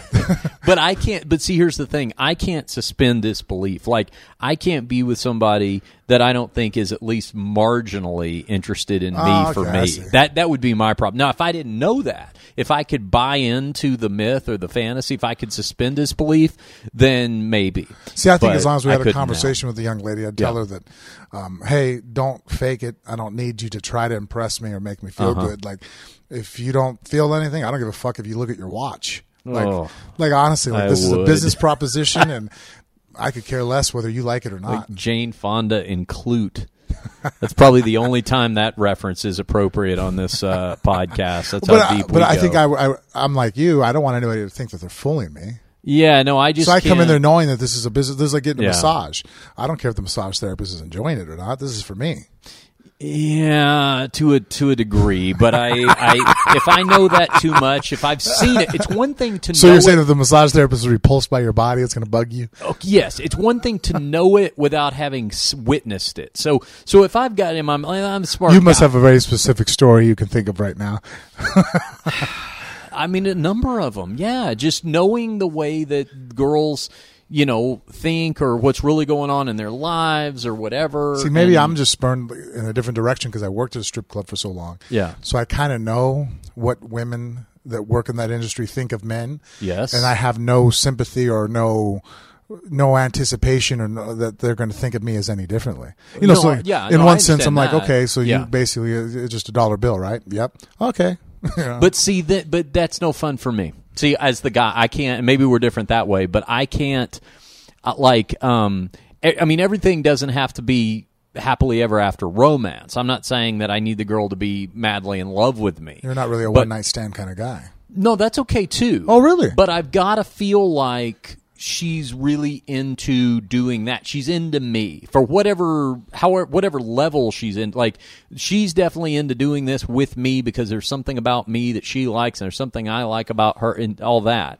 If it's if Yeah, I guess I'm thinking that too. Yeah. I would think that like, oh come on, you're not really not enjoying yourself a little bit. Look at me, you know, and I'm capable of doing, you know, Yeah. I'm pretty decent in bed. I've always dated older women, you know. Yeah. Mrs. Mir is five years older than I am. I Yeah. did that for a reason. Younger Yeah. girls couldn't keep up. Oh, I see. I see. Yes. Well, and and so it, it, it I mean, it doesn't have to be everything for me, but it's got to be something. And what I definitely could not do is just be sort of a victim of my own intelligence in this situation going You just couldn't suspend disbelief enough, huh? yeah like oh it's kind of all this girl can do to just sort of get through this that's no fun for me i don't want to be that guy No, I kind of assume. I guess the way I'm thinking of the girls and be like, well, you know, sex is still enjoyable. The guy is not a complete, you know, uh, dutz. But Yeah. as soon as we're done, I realize that like, okay, you're not in love with me. We're not trying to date each other. It's Yeah. you know, you had an enjoyable experience. It's done. It's over with, and now I get to leave. Yeah, and I'm okay with that as Yeah. long as what is at the root of it is still actual attraction. And Yeah. once just the whole You're a good-looking guy, buddy. I'm pretty sure they would be attracted to you. Oh, well, the you're stories that you're the stories that you're thinking of, I'm sure there's some fat, fucking bald, greasy, just nerd that has no social skills Yeah. that goes in there, and I'm pretty sure the girl's pretty repulsed at that encounter. But I don't think we're going to find too many women that would be repulsed in the sex industry by an experience with you. well, I don't know. I could I could probably They might not like being with you just because I've I've seen you at the urinal. All right now. it might make them a little uncomfortable. They can't work for the rest of the week. Boy, people are people are probably getting a whole new appreciation for our level of closeness. Like I knew these guys were close, but Jesus. Well, hey, if anybody ever takes a leak with me next to the urinal, know that I know what you're, uh, everybody checks each other out, man. what a breach of urinal etiquette. what are they going to do? Beat me up? You got that going for you. Back to my point though about uh, Dennis Hof, which is that when we when we pitch these outlandish, you know, uh, press releases, the girl's going to auction off her virginity, uh, co- college loan repayment program, all things that are factually based. I mean, in terms of like, I don't. You may not know what that one was about. We came up with an idea that uh, uh, for girls who are trying to pay off their student loans, uh, if you come to work at the one of the brothels, any amount of money that you make there that you will show us a receipt for putting toward your student loans, Dennis will match it. wow. Yeah. So let's say you owed, you know, say fifty thousand dollars in student loans. While you're working there, if you put ten thousand dollars of the money you earn, he will add another ten. That's actually, wow. Yeah. Now here's I the like thing: that. It's an offer that he's comfortable in making, and cynically, if I can be knows no cynical for a moment, really aren't doing that. most of them know, and and even the ones that He hasn't are lost too much money, huh? Right. No, he hasn't. And and and by the way, it's a tax deduction uh, if he does pay. It's Ed- not a loss one way or another. But uh, yeah, there's not a lot of people who who are doing that. So you're saying And all those strippers that say they're paying off college are lying? most of them they are yes.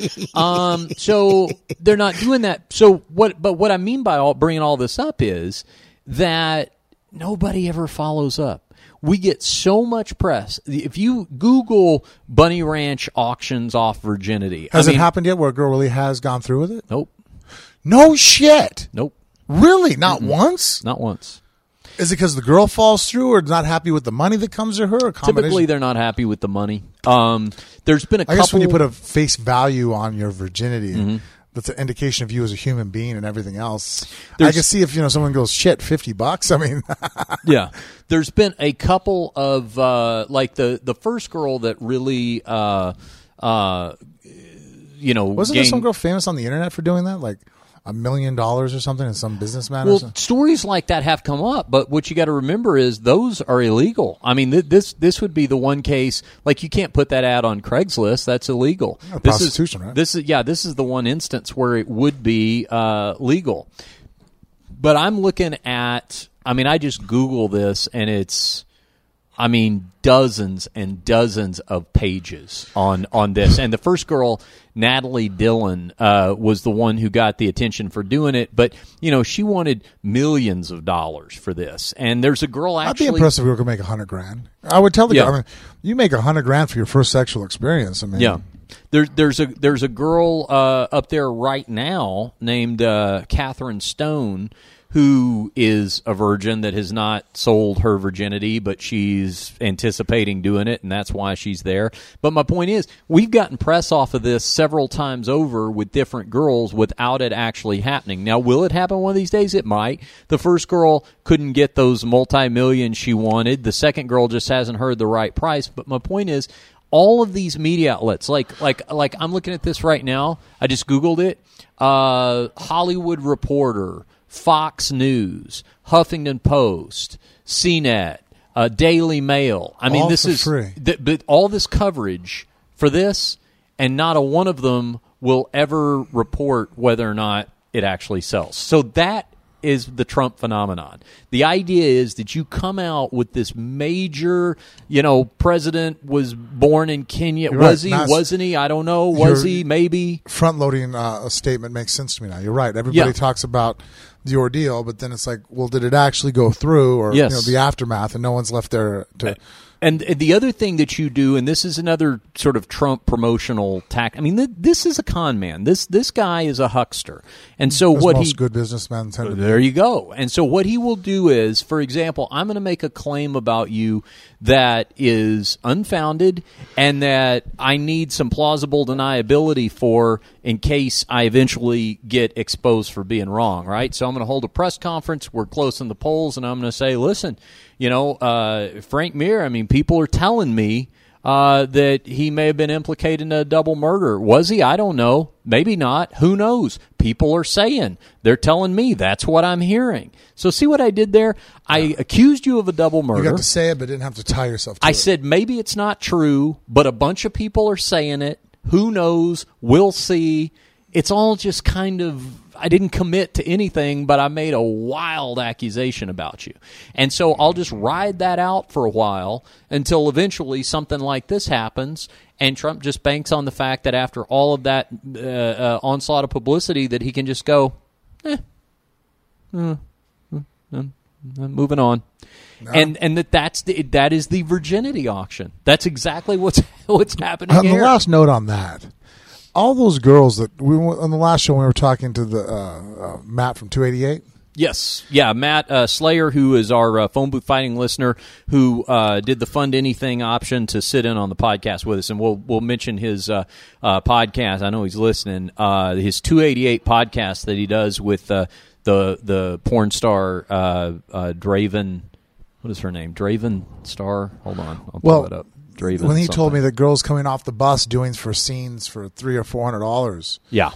Why don't one of those girls? Because I mean, there's really no conclusive test if a girl's a virgin or not. I, I mean, the whole hymen thing is, you know, uh, uh, Draven Star, I was correct. Yes. and so some of those girls that are 18, 19 years old, why don't they just make a stop at the brothel and claim they're a virgin, Well, bank ten grand? if if my understanding is, and uh, this will tell you a little bit about my day job, that I actually did enough research into, uh, I, I could I can speak about this knowledgeably, is that the idea was that there was going to be a uh, a doctor uh, examination, so they can, I guess they can prove that like a hymen is still intact. Yeah, but girls break their hymens from horseback riding, gymnasts. If you're an athlete, you know, I mm-hmm. mean, I've, we've heard of those cases where girls don't have hymens naturally. You know, just life is just a membrane that you know. You know they get into a fight with their sister and she kicks her between the legs. I mean, mm-hmm. it's not necessarily always. And then on top of that, I think they have hymen reconstruction. Well, see, and that would be, you know what you would do if you were running against Dennis Hof in a political election and you were taking the Donald Trump approach, you would float the conspiracy theory that when he auctioned off the girl's virginity that he had actually engaged in some hymen reconstruction and you would challenge him to screw present that. the paperwork. Tell the physician to go ahead and sign off on it, and you'll give him a thousand bucks. Yeah. Well, It ain't like the physician feels like he's. It's not like you're saying, "Hey, I failed an AIDS test. I need you to sit there and say I don't have AIDS." Yeah. No one's in harm. I mean, who you, who are you uh, bamboozling? Some weirdo that thinks that he's nailing a virgin. I mean, you're probably doing the guy a favor that the girl actually does know something, you know, and, and won't just sit there and fucking cry into the pillow. And then the guy'd be disappointed probably. Uh, it's it's it's a crazy business, but it is something that I just I guess I have experienced firsthand the idea of you know claim first and prove it later. You know, and then for anybody who's still how our around, politicians aren't held to the same standards our journalists are. Yeah. I mean, the Washington Post or you know can't run an article that. Well, we heard that you know Donald Trump runs a uh, a gay uh, brothel Mm-hmm. overseas in the Philippines. They can't just sit there and go, "Well, we have sources that say." It's like if you're going to come out with that article, you better have someone cited. You know what? Have you ever watched uh, All the President's Men with Robert Redford and Dustin Hoffman? No, it's a good movie. You should watch this movie. So it is the true story of Watergate. You know that brought down the Nixon presidency. Right. And uh, the the Nixon uh, the the Watergate scandal was broken by the Washington Post. Two reporters, uh, Bob Woodward and Carl Bernstein. And it, they really kind of happened on it by accident. The movie tells you the whole story. Is it true but- that this all happened over a, a piece of tape? well, what it Didn't they tape a door and someone found the tape? Is that what uh, happened? yes, yeah, that was a big part of it. I- Basically, I don't know. I just remember that one detail. Someone Right. telling me that What- was a piece of duct tape caught everybody. I'm like, what? Like, oh, they tried to tape the door. so it wouldn't lock behind him.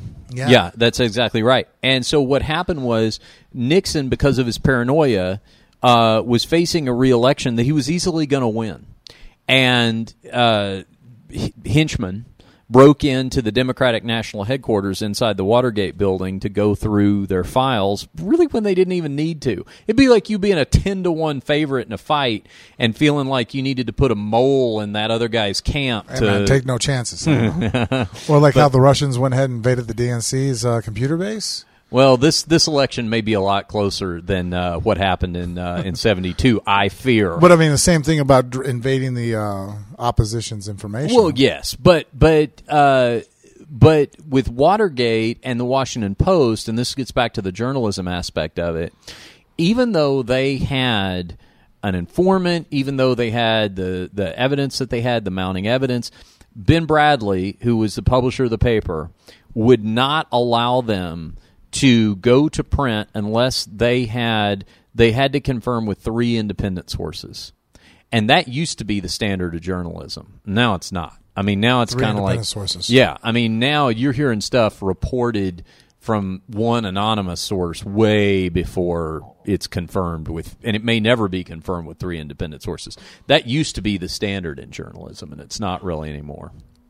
Huh. You know, because of that, though, the fact that everybody thinks that information flows so much freer, the uh, backlash that I see that if I were to work in media, it seems like I would release information on my uh, my guy. Let's say I was running your you're running for politics, and, and, and I'm your uh, you know head campaign manager.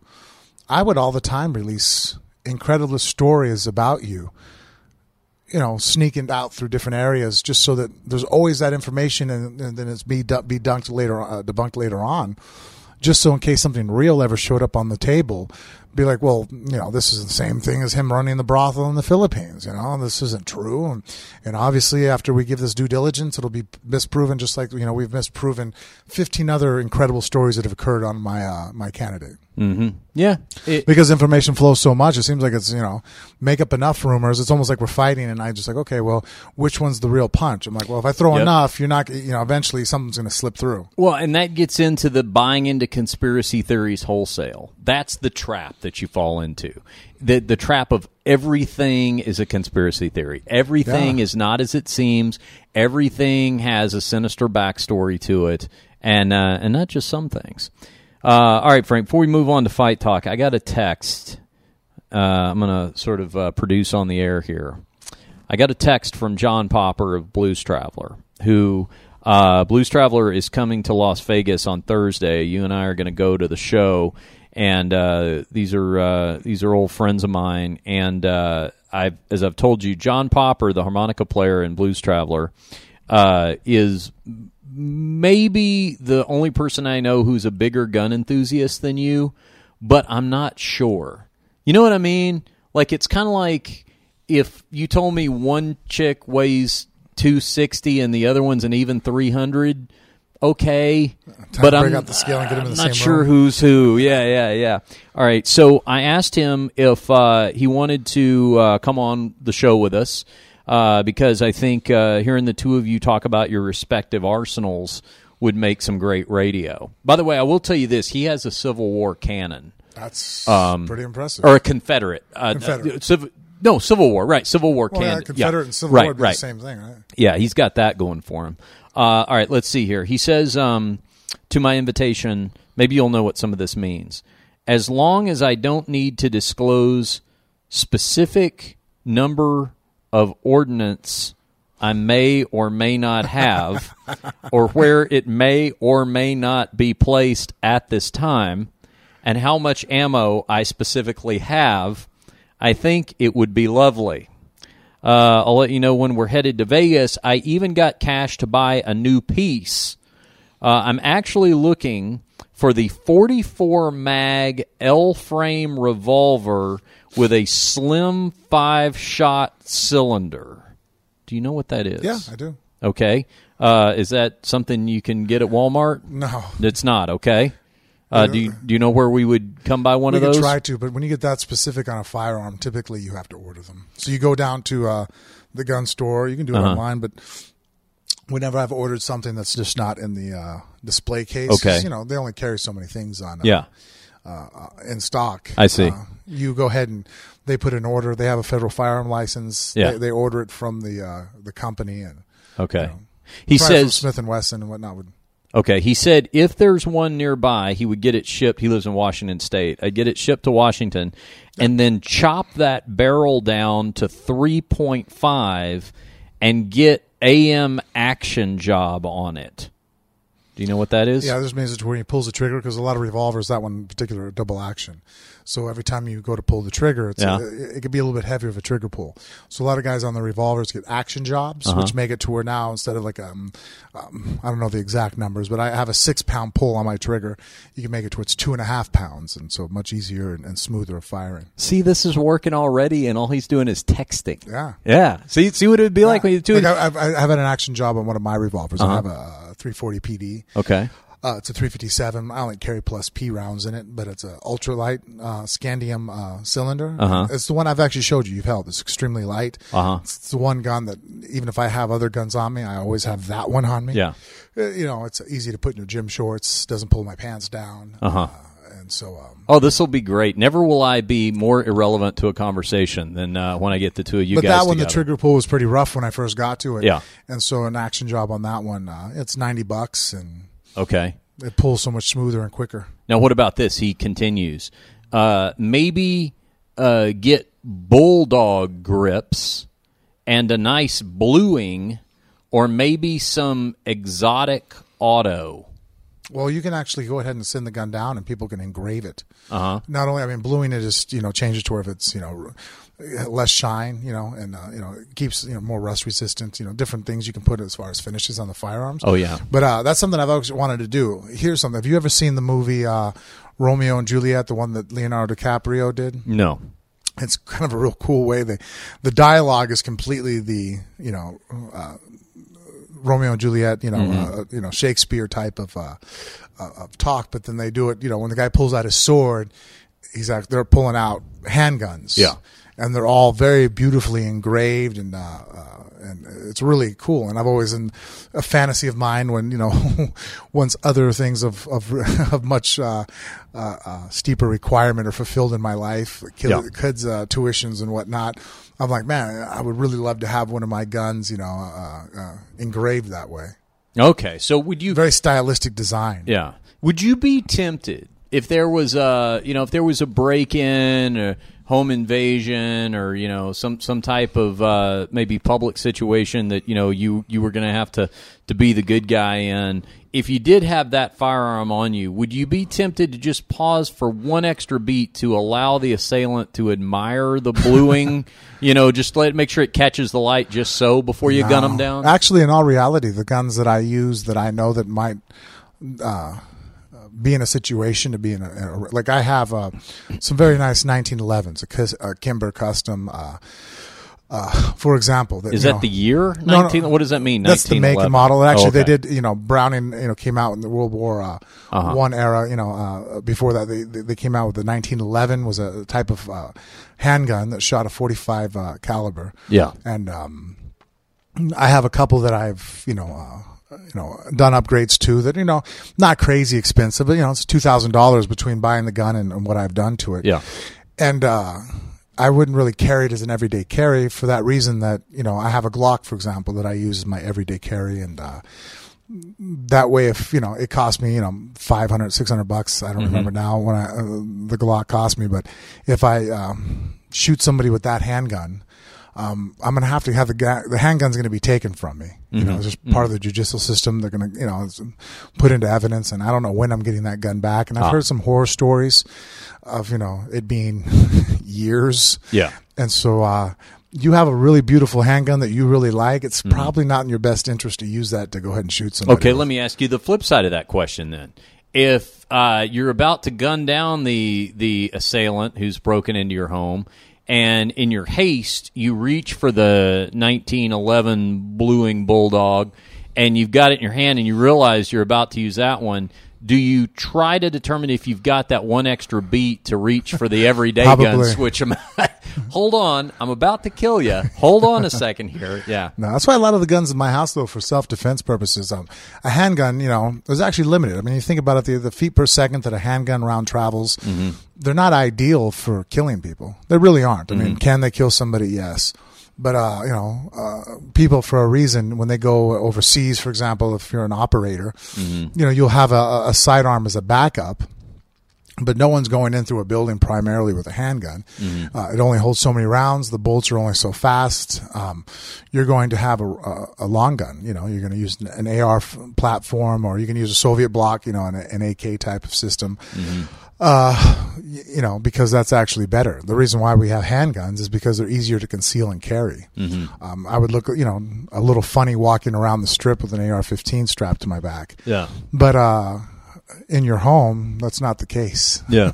Yeah. So if someone broke into my house, I can assure them they're not going to be shot with a handgun. Well, I knew I was on to something uh, when I thought of the idea of putting you two guys together. So we'll uh, we'll hook up with John from Blues Traveler on uh, Thursday and uh, record all this uh, gun chatter for you. It sounds like he wants to go gun shopping. So do Yeah. we have the good places to go? Do Yeah, there's a couple different ranges here that have a lot of stuff that we can Okay. go in there. And I just found that um, unless it's the new hot item, Mm-hmm. sometimes when you're looking, especially revolvers, I have a hard time. I'm actually a big fan of revolvers for self defense. Mm-hmm. Um, statistically, you know, if you fire two rounds off and you're still in a gunfight, your chances of survival have probably dropped, Yeah. diminished very greatly. And so, uh, placing rounds is more important than having a bunch of rounds.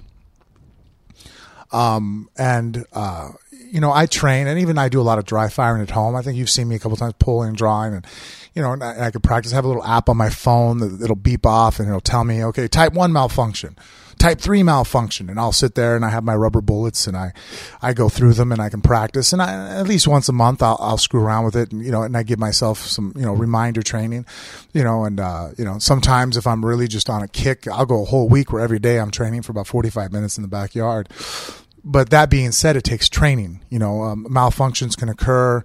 You know, things happen uh, in real life. It's still a machine. You know, and the reason why I'm such a big fan of revolvers is uh, they don't jam. you know, uh, yes, you're limited on rounds, but you know. Uh, they're they're accurate. They're uh, easy to maintain. Uh, all my other uh, pistols, I have to rotate the uh, magazines, which I've had friends tell me that you know with the Glock you don't have to do that, but I only keep my magazine loaded probably for about two weeks to a month, and then I unload that magazine and I reload up a new one and insert that inside the uh, the, the, the firearm, so that way the spring isn't under constant tension, which could lead to malfunctions. And see, Revolver to me is a Beatles album, so I've got some catching up to do here. You know when I talk about pistol revolver, all the difference. is the revolver where it's got like the roll, the little chamber? Yeah, think like a cowboy. Like, right. Yeah, the cha- you're right. I can roll like I can open it up. If I was going to play Russian roulette, I'd Yeah, play it with need a a revolver. revolver. Yeah, Okay. you you could try to play it with the pistol, but make sure you don't go first. Well, uh, okay, cool. So we'll do now. Are you familiar with the music? See, this is one thing that uh, I is is interesting in talking to you because I heard you say something one time that stunned me. I think you said. I think I might have heard you say this when we went to see Boyz II Men together. I think you said something along the lines of you didn't think you had owned a CD until you and Jennifer got together. Did you say something along those lines? I did. I actually went back in my memory, and I did have one CD. Uh huh. I owned the uh, Metallica Black. Yep, Black Album. Okay. I had that one. okay. I had one. So you don't have a story of like as a kid, like what your first record was No. when you went out and got No. it, nothing like that. No, it's funny because Jennifer's much more like you as Yeah. far as songs. She'll hear a song on the radio, and it it, it, it uh, will elicit a an emotional response to Yes. a memory. I remember, you know, this is the song, this song, that, and I'm like, shit, man, I, I can't tell you that I I'm just I like music Mm-hmm. Yeah. when it's on. You know, like now in my car because of the XM stuff, I've kept it on the bluegrass channel. Uh, Mm-hmm. Ah, turned you on to the bluegrass. Yeah. You know, Cowboy Cerrone did not buy. I could tell from the look in his eyes he did not believe me. I said this to him like three weeks ago. Whenever last time was I saw him, I said we get because we're we're we're talking about getting together and doing a swap cast with him, him and his party cast that he's been doing. Although he's a little inconsistent with the party cast, we gotta we gotta get him uh, inspired on this podcast stuff because Cowboy Cerrone and podcasting is a great. Uh, that's a marriage made in heaven. Uh, but I saw him and I said, "Yeah, we want to get together. We want to do the swap cast." And I said, "I got because Cowboy and I have a common affinity for old school country music, Right. And I said, "Yeah, I got I got Frank listening to the Bluegrass Channel uh, in his uh, on his Sirius XM radio now." I said he he he put it on his preset, and he didn't he didn't say bullshit, but he gave me a look like, "Huh." I'm like, "Yeah." Yeah, Yeah, it's real. good music. I like it, especially is. uh, you know when there's history behind things. That's right. But it's but I mean, if right now you told me, and uh, you know, uh, if we were on, you know, the, the yeah, name a bluegrass song, I'd have to Yeah. phone a friend. I Sure. don't know. Call me. Uh, you know, in, in the car, Jennifer, like I said, loves music and Yeah. she goes different.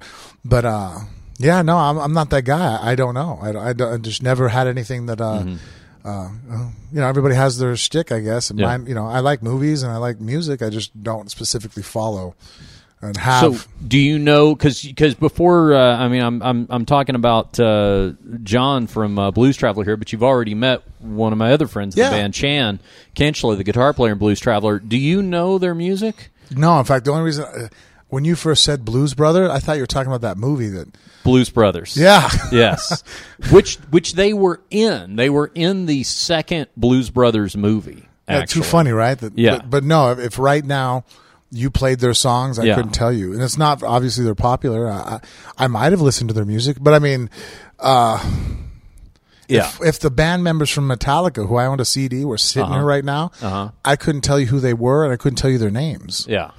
I would listen to the music and go, "Hey, that's a cool song." Yeah. But uh, I've never been that guy to you know follow it up and Oh, this is fascinating to me. right. Um, all right, so let me. I'm going to pull up a. Uh, I'm going to. I'm going to see if you've heard of either one of their biggest hits. So their right, biggest hit is called "Run Around." That Okay, sounds so familiar. Cue this up. See if you've uh, heard this. All right, I'm going to play this. As soon as the uh, as soon as we get through the ad on YouTube, so we'll give it just a second here. This was uh, uh, this was what really launched them uh, at the ripe old age of. I think the average age in the band was about 22 at the time, and so my band, Killbilly, was their uh, opening act on part of this tour. That's actually how we all uh, how we all met back then. All right, so here we go. Let's see if you've heard this.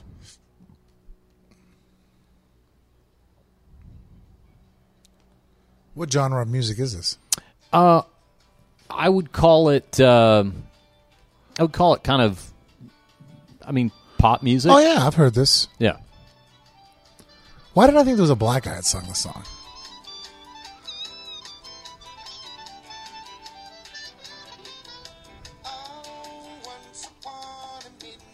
Yeah. So that's uh, John on harmonica and vocals, and Chan on the guitar. And the concept of this video that we're watching is that they weren't a very physically appealing band, so that the band that that that everybody saw was like a very uh, uh, hip-looking band, and then the actual guys in Blues Traveler are playing behind a curtain, which they'll uh, cut to here in a second.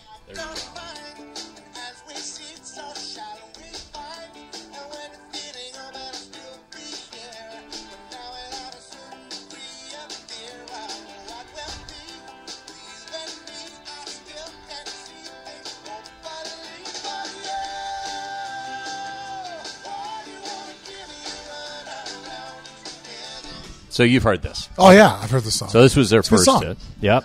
So then we'll uh, we'll cue up Hook, which was the uh, follow up to uh, to this track off the same album. All right. Let's see here. I've heard the song.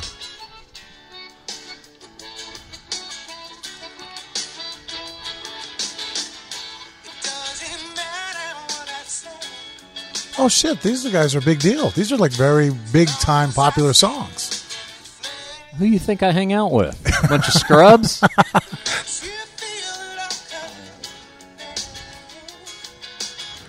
Man, that guy John has a good voice. The interesting thing about John is he is widely regarded as the greatest living harmonica player in the world right now. And he's got a great voice, but he's such a great harmonica player that a lot of times his voice kind of goes underappreciated. And uh, actually, uh, Six Degrees of Separation, Adam Carolla said something very funny about that. Um, I went with, uh, there's Chan right there. Yeah. Uh, Shit, we ate sushi with the guy. yeah. No clue. We uh, we went to uh, Adam Carolla's house because he had John and Chan playing an acoustic set at a party at his house for a charity fundraiser. So we go and Chan and uh, Adam Carolla gets up on stage in his backyard to introduce John and Chan, right? And he said, "This is the analogy he draws to uh, John's voice." He goes, "You know." he goes, I love Blues Traveler so much. This Adam Carolla talking now, and he goes, uh, he goes, the thing is, he's the world's greatest harmonica player, so everybody focuses on that, and they don't give him credit on the voice. And he, Adam, Adam's analogy is he goes, you know, it's kind of like having the world's biggest cock and the second biggest pair of balls. He's like, no appreciation for the balls. The cock is literally overshadowing the balls. And Chan, Ah, I love a penis joke. And Chan, right on cue, looks in the front row where Ron Jeremy happens to be sitting and goes, You know what he's talking about, right, Ron?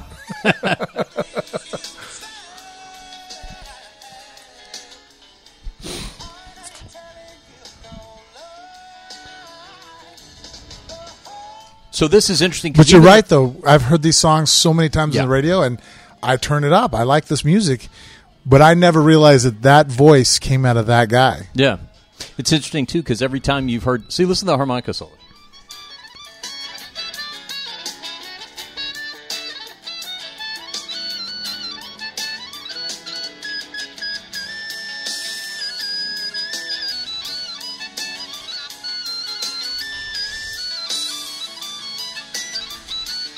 That's a really cool instrument.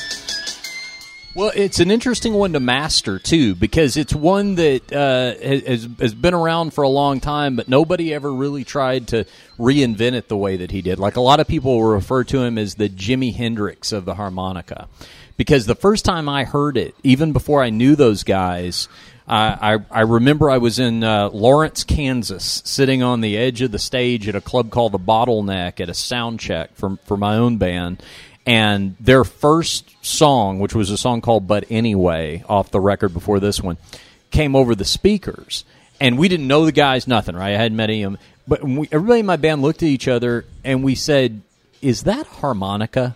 Like it was so foreign the way that he was playing it. It sounds like a harmonica, but nobody plays a harmonica like that. So what is that noise? Like that's how that's how revolutionary he was with the instrument. He played an instrument that everybody's heard, but in a way that you weren't even sure if it was a harmonica anymore. What he was And doing Jimi it. Hendrix did that with the guitar. Yes, without a doubt, Jimi Hendrix did that with the guitar. And I yeah. and I have a lot, actually have downloaded a lot of uh, Jimi Hendrix songs. Yeah. Because actually, one of them was one I wanted to come out to, but then uh, at the time, uh, different managers were like, "Nah, come out to this song, come out to that song."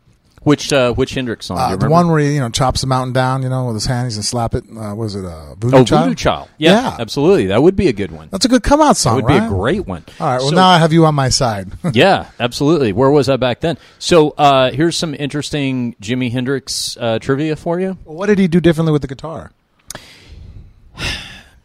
What is it too technical? I mean, is there a way to? Well, I mean- someone like me who's an idiot that doesn't understand the first thing about a guitar. No, I mean, there's a lot you could say about it. You know, like um, Jimi Hendrix was the uh, like, for example, Jimi Hendrix before he was Jimi Hendrix was um, was known was uh, went by the name Jimmy James.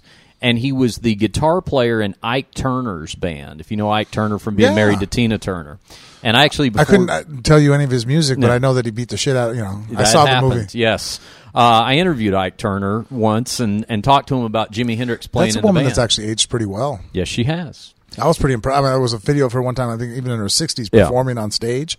Yeah. And I was like, geez, man. Yeah. That girl's legs are still like pretty incredible. and, and Ike Turner did not age well. He just shriveled up and died. Ah. but uh, but that was a lot of hard living on his part too.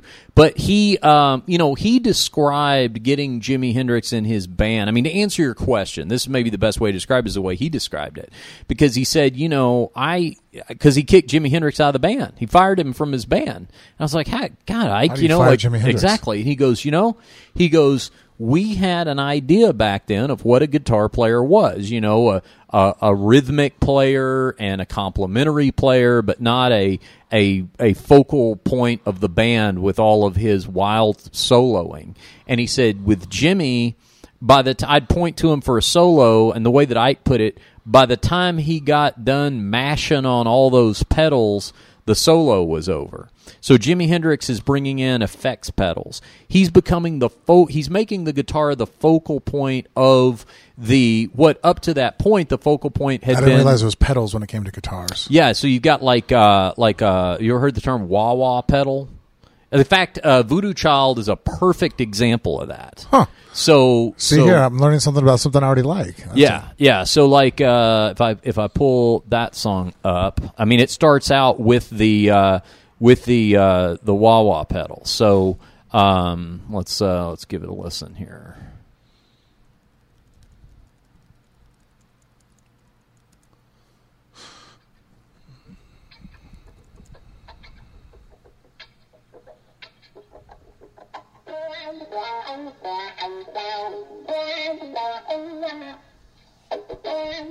Okay, so all of that is he's he's playing the strings on his guitar, but he has a pedal called a wah wah pedal that he's operating. If you look at my right foot, he's operating like an accelerator on a car, so like a gas pedal.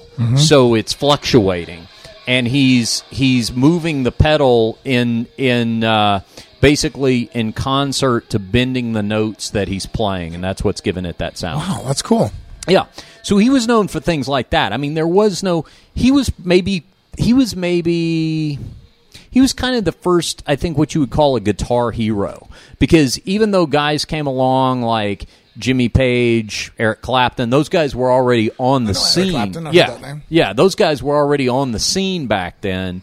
Um, it wasn't until Jimi Hendrix and Eric Clapton coming along with Cream where there was like a, a power trio, where there was like a three piece where the guitar player was the focal point of it. And that was the case. You know, Jimi just had a backing band of two. He had a bass player and a drummer, and that was it. Uh, same thing with Eric Clapton and and uh, Cream, bass player, drummer, three piece. So that's really uh, what Hendrix did to to revolutionize the approach to guitar. Uh, and then a lot of other people, you know, he he spawned from, you know, there was it's like uh, you know BC and AD in the Bible, basically. I mean, there was you know before Jimi Hendrix, and then there was after in terms of people's approach to guitar playing. Cool. So uh, here is uh, here's my interesting connection to Jimi Hendrix trivia. Um, I was born on September eighteenth, nineteen seventy. You mentioned it was my birthday yesterday. Jimi Hendrix died on September eighteenth, nineteen seventy, and he died forty three minutes before I was born Wow. on so the exact same everybody day wants to believe in reincarnation. the right? exact same year. Yeah, I'm I'm I'm nowhere near that that caliber of guitar player, but I've always been fascinated by the fact that that happened almost at the exact time that I was born, and also the fact that my mother has no recollection of that. Like that bothers me. Ah, she was dealing That- with some stuff. It, that's what that's her excuse, but to me, it punctuates my parents' shitty taste in music because they. I mean, boy, you want to talk about people who needed uh, a learning curve when it came to uh, good music that they were living in the time. well, I got of. you and Jen now, so That's right. That's right. So there's some. Uh, boy, we've been all over the place on this show, have. and we haven't even talked fights yet. That's okay. It's what we do. You know what? It's always a show like this that I upload, and I think I basically I'm like, well, here you go, folks.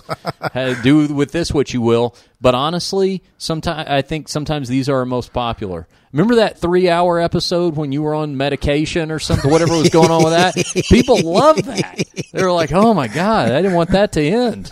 Whatever was going on there. All right, let's talk about what's Didn't going. people ask? They're like, "Were you drunk?" Or yeah, you? yeah, yeah. I think I was. Was it post one of my surgeries? something was happening. Something was I going. think it was my there. back injury. I took a pain pill. Yeah.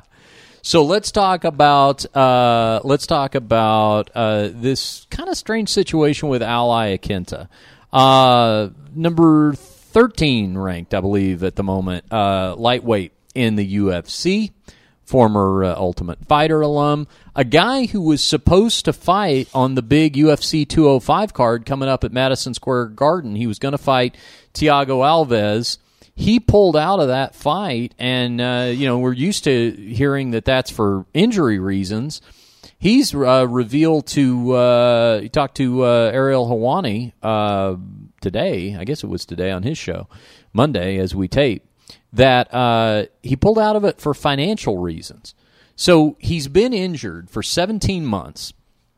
He's in the midst of a, a current contract. I believe it was a four fight deal that he signed, and he fought one of the fights on that four fight deal. I think the last fight that he fought, which was uh, against uh, Jorge Masvidal, he won the controversial split decision in April of uh, 2015.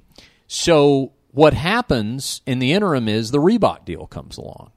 So when he signed his deal, that four fight deal, the Reebok thing did not exist.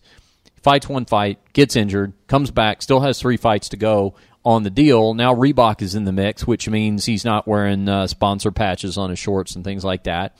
And he says that that has totally changed the financial equation for him, uh, and that if he doesn't get more money from the UFC, if he basically does not have the opportunity to renegotiate his contract, that he doesn't know if he can continue to fight. Uh, this is what he told uh, Ariel Helwani. Uh, he said, "quote." There's a lot of things that changed since I signed the contract, and for me to go in there and risk my health, risk everything that you risk when you go into a cage fight, I can't do it. We've got to ask for more money. Maybe we can negotiate something. My manager told me there's probably not a good chance of that happening. So I said, you know what? I can't do it. Financially, I can't fight for that purse. Al Iaquinta is 29 years old. He's currently ranked number 13. So, you know, he's in the prime of his career. Uh, but he detailed uh, to Helwani the fact that uh, between paying for surgeries and not being able to fight and the Reebok deal and some of that, that he actually had taken a full time job as a real estate agent. Which, by the way, uh, quick side note, I have a hard time imagining Al Iaquinta as a real estate agent. Imagine him showing me a home. Uh, I mean, he seems like a, a, nice enough guy, but he can all. He also seems very. Um, I just remember the time he got pissed off and I was flipping off the crowd. that's what I was uh, thinking. That that's what that's how I imagine him reacting to me when I tell him I'm going to have to think about it. I'm not ready to sign the. Uh, Maybe that's why he's such a good salesman. Maybe that is. Yeah, exactly. Um, he talks about, for example, the surgery uh, that he had to have.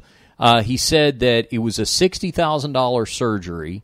That the UFC initially offered to cover fifteen thousand dollars of that, uh, the not including the uh, post surgery physical therapy, but that the UFC ultimately paid the full cost of the procedure.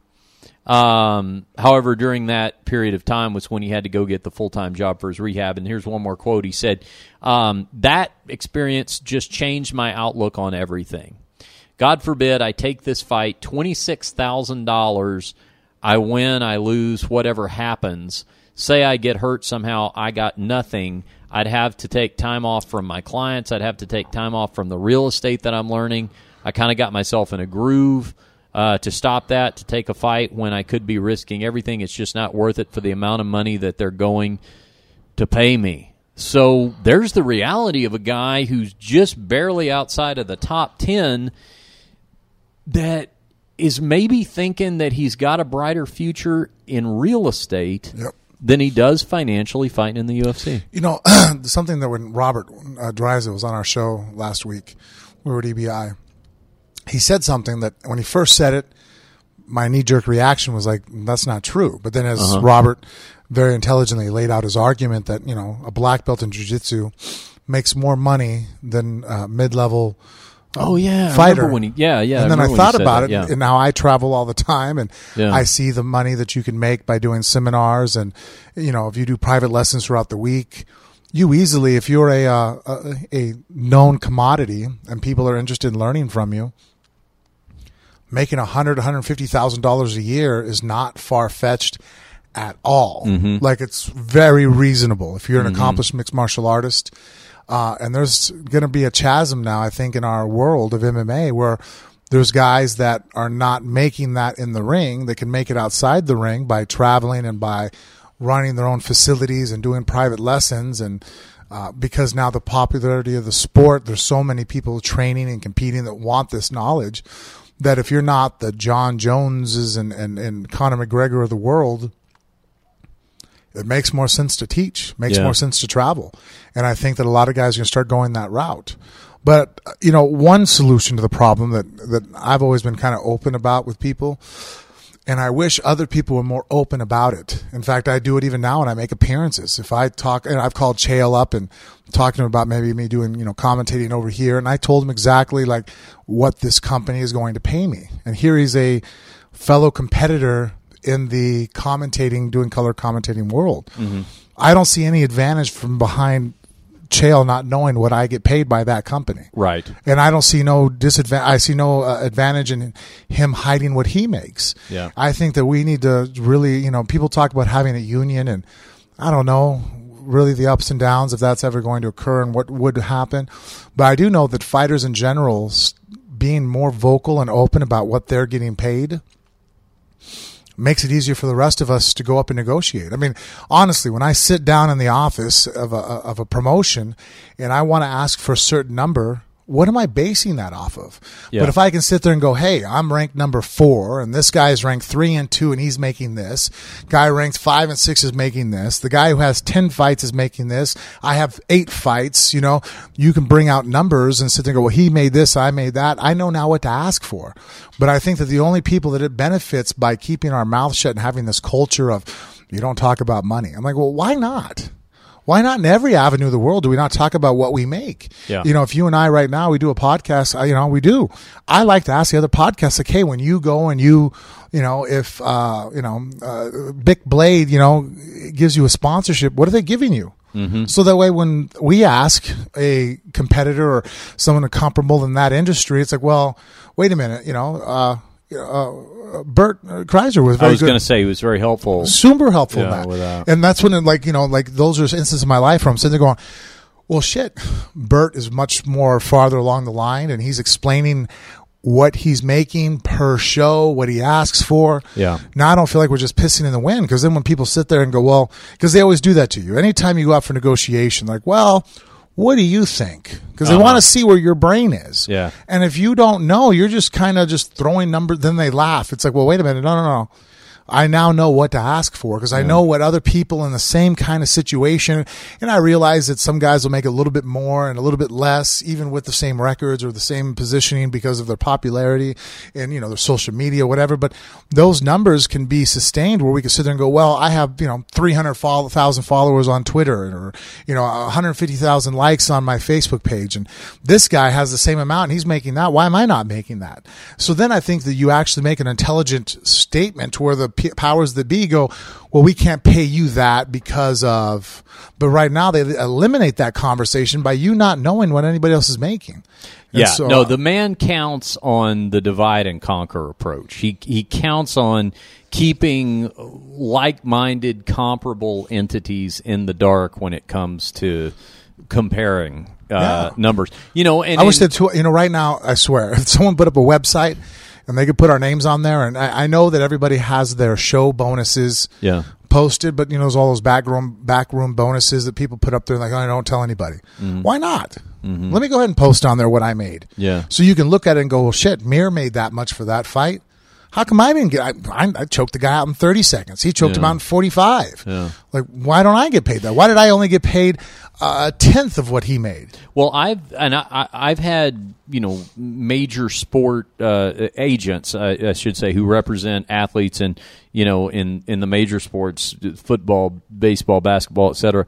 Tell me that that's how it works for them. Is what they will do is now if it's if it's going to be an unprecedented contract, okay? So if you're the LeBron James or whoever, then okay, maybe that's different because you're trying Well, to break new ground or whatever, the, right? uh, but know. what they'll do is Like you couldn't use Conor McGregor as an example. right, exactly. But, But uh, not. I mean, there's 500 plus contracts in the UFC. Right. He's one. Right. So I mean, okay, so he is an outlier. There's outliers in everything. Yeah, So I can't use him as an example, but I can use Jon Jones as an example. Right. Daniel Cormier as an example. You can go down the line. Well, what does Chris Weidman make? He's the champ. This, you know, Yeah. you know, uh, you know, we can go through and and use, you know, some kind. Of, so you at least have a basis of what you're asking for. And that's how those guys have told me they do it. They said what they'll do is if you're the, you know, uh, uh, if you're one of the best, let's say, um, you know, linebackers in the NFL, okay, but you're you're in a group of eight different names, let's say that any team would be happy to have, right? And they're going to look at it and they're going to go, okay, well, linebacker number one, he had the most sacks with this number but uh, you know linebacker number four had this number of sacks and you fall in at number three. Like everything they they approximate everything. So it's like they come in with a mathematical formula looking at what those people made and go But you okay, couldn't do that mathematical right equation. here.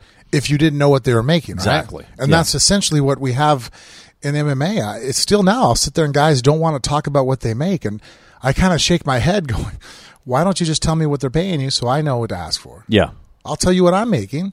Even if I'm making more, I don't, I don't know. It's like, well, someone might hate you. I'm like, not really. I don't think anybody's going to hate you when they find out you made more money than they did. Yeah. They're just now realizing that they deserve more. And now Yeah. they have some grounds to stand upon when they go up for the negotiation. Yeah. Yeah, it's it's it makes a lot of sense for the guys to do, and I think uh, it's just a lot of times that, and not just in sport. I mean, I used to think that about. I've thought that about radio too over the years, and of course, you just said it about podcasting, stand up, same way. Pretty much anything where uh, a lot of people who are basically independent contractors have to negotiate with one central promoter.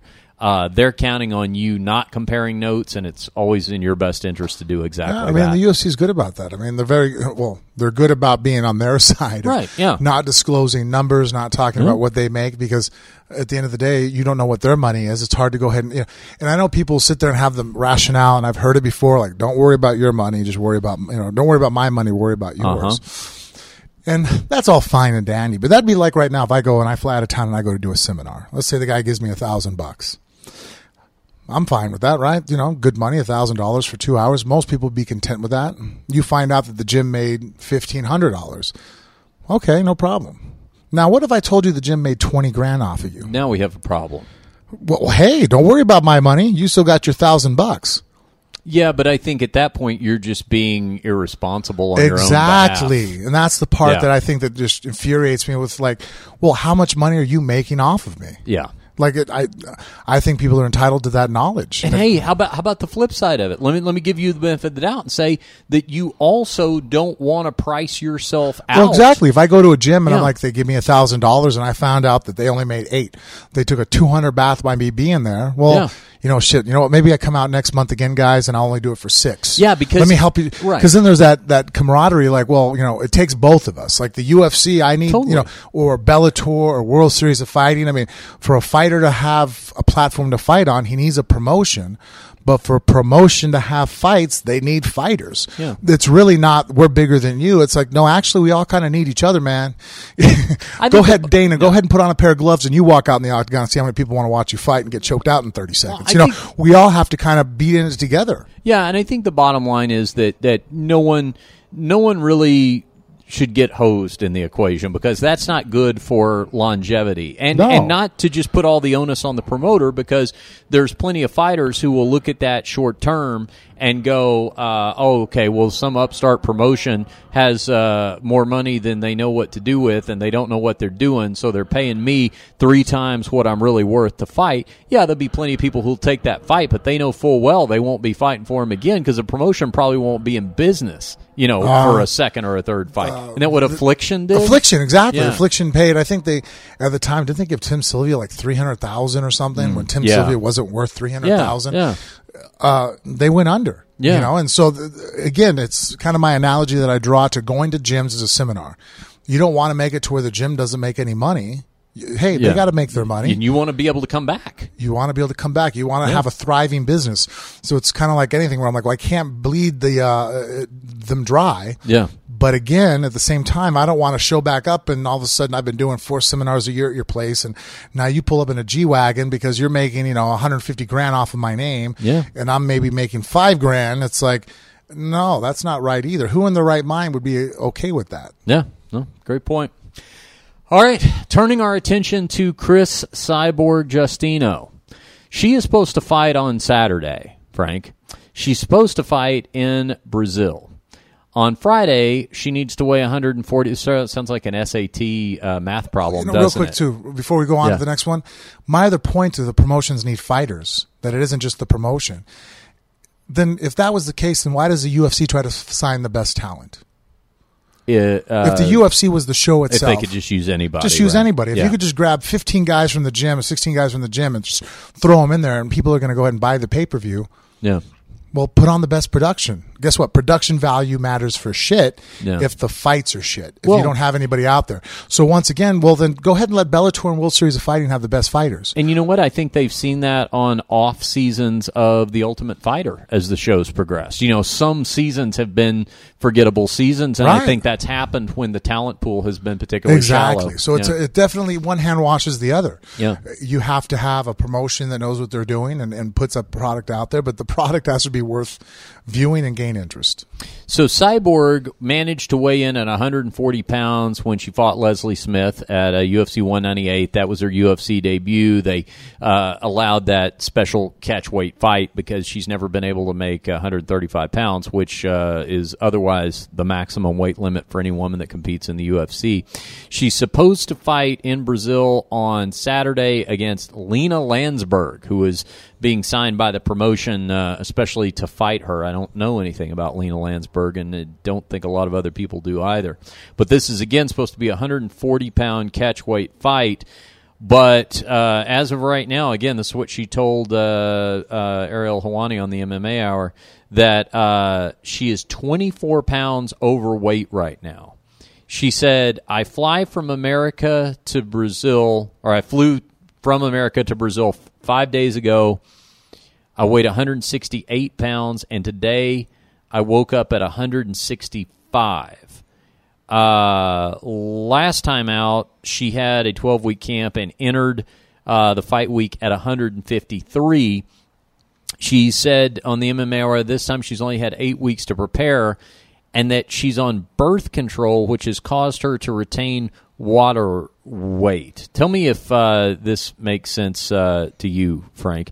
Uh, here's the quote: In this camp, my nutrition coach he starts giving to me birth control. I never take this in my life, and I take this three months every day. My coach says it will be good for me. I believe in him. And man, I fly from America to Brazil 168 pounds. My body will hold more water than normal, and I don't think this will really help my body. Uh, has a nutritionist ever put you on birth control?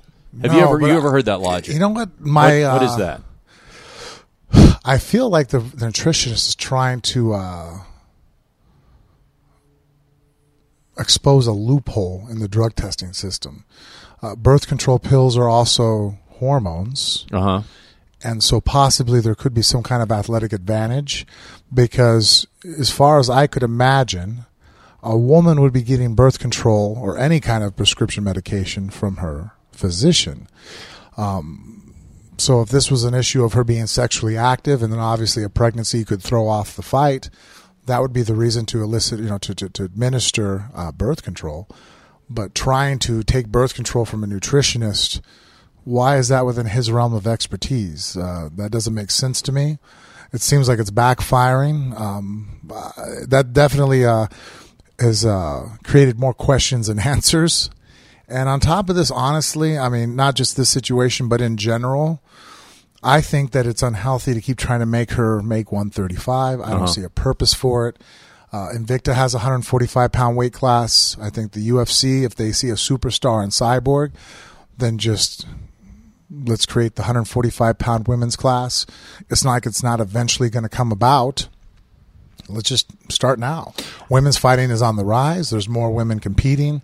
Um, you know, let's have Cyborg go ahead and just uh, you know spearhead that movement. Well, if she's telegraphing her situation, which seems to be that on Friday she's going to have a uh, difficulty making 140 pounds. Uh, and now she has to rehydrate with no IV. Yeah, and that this fight is uh, maybe going to have to, you know, take place at a at a higher weight limit. I think the UFC still has designs on maybe being able to make Cyborg versus Ronda Rousey if Ronda comes back.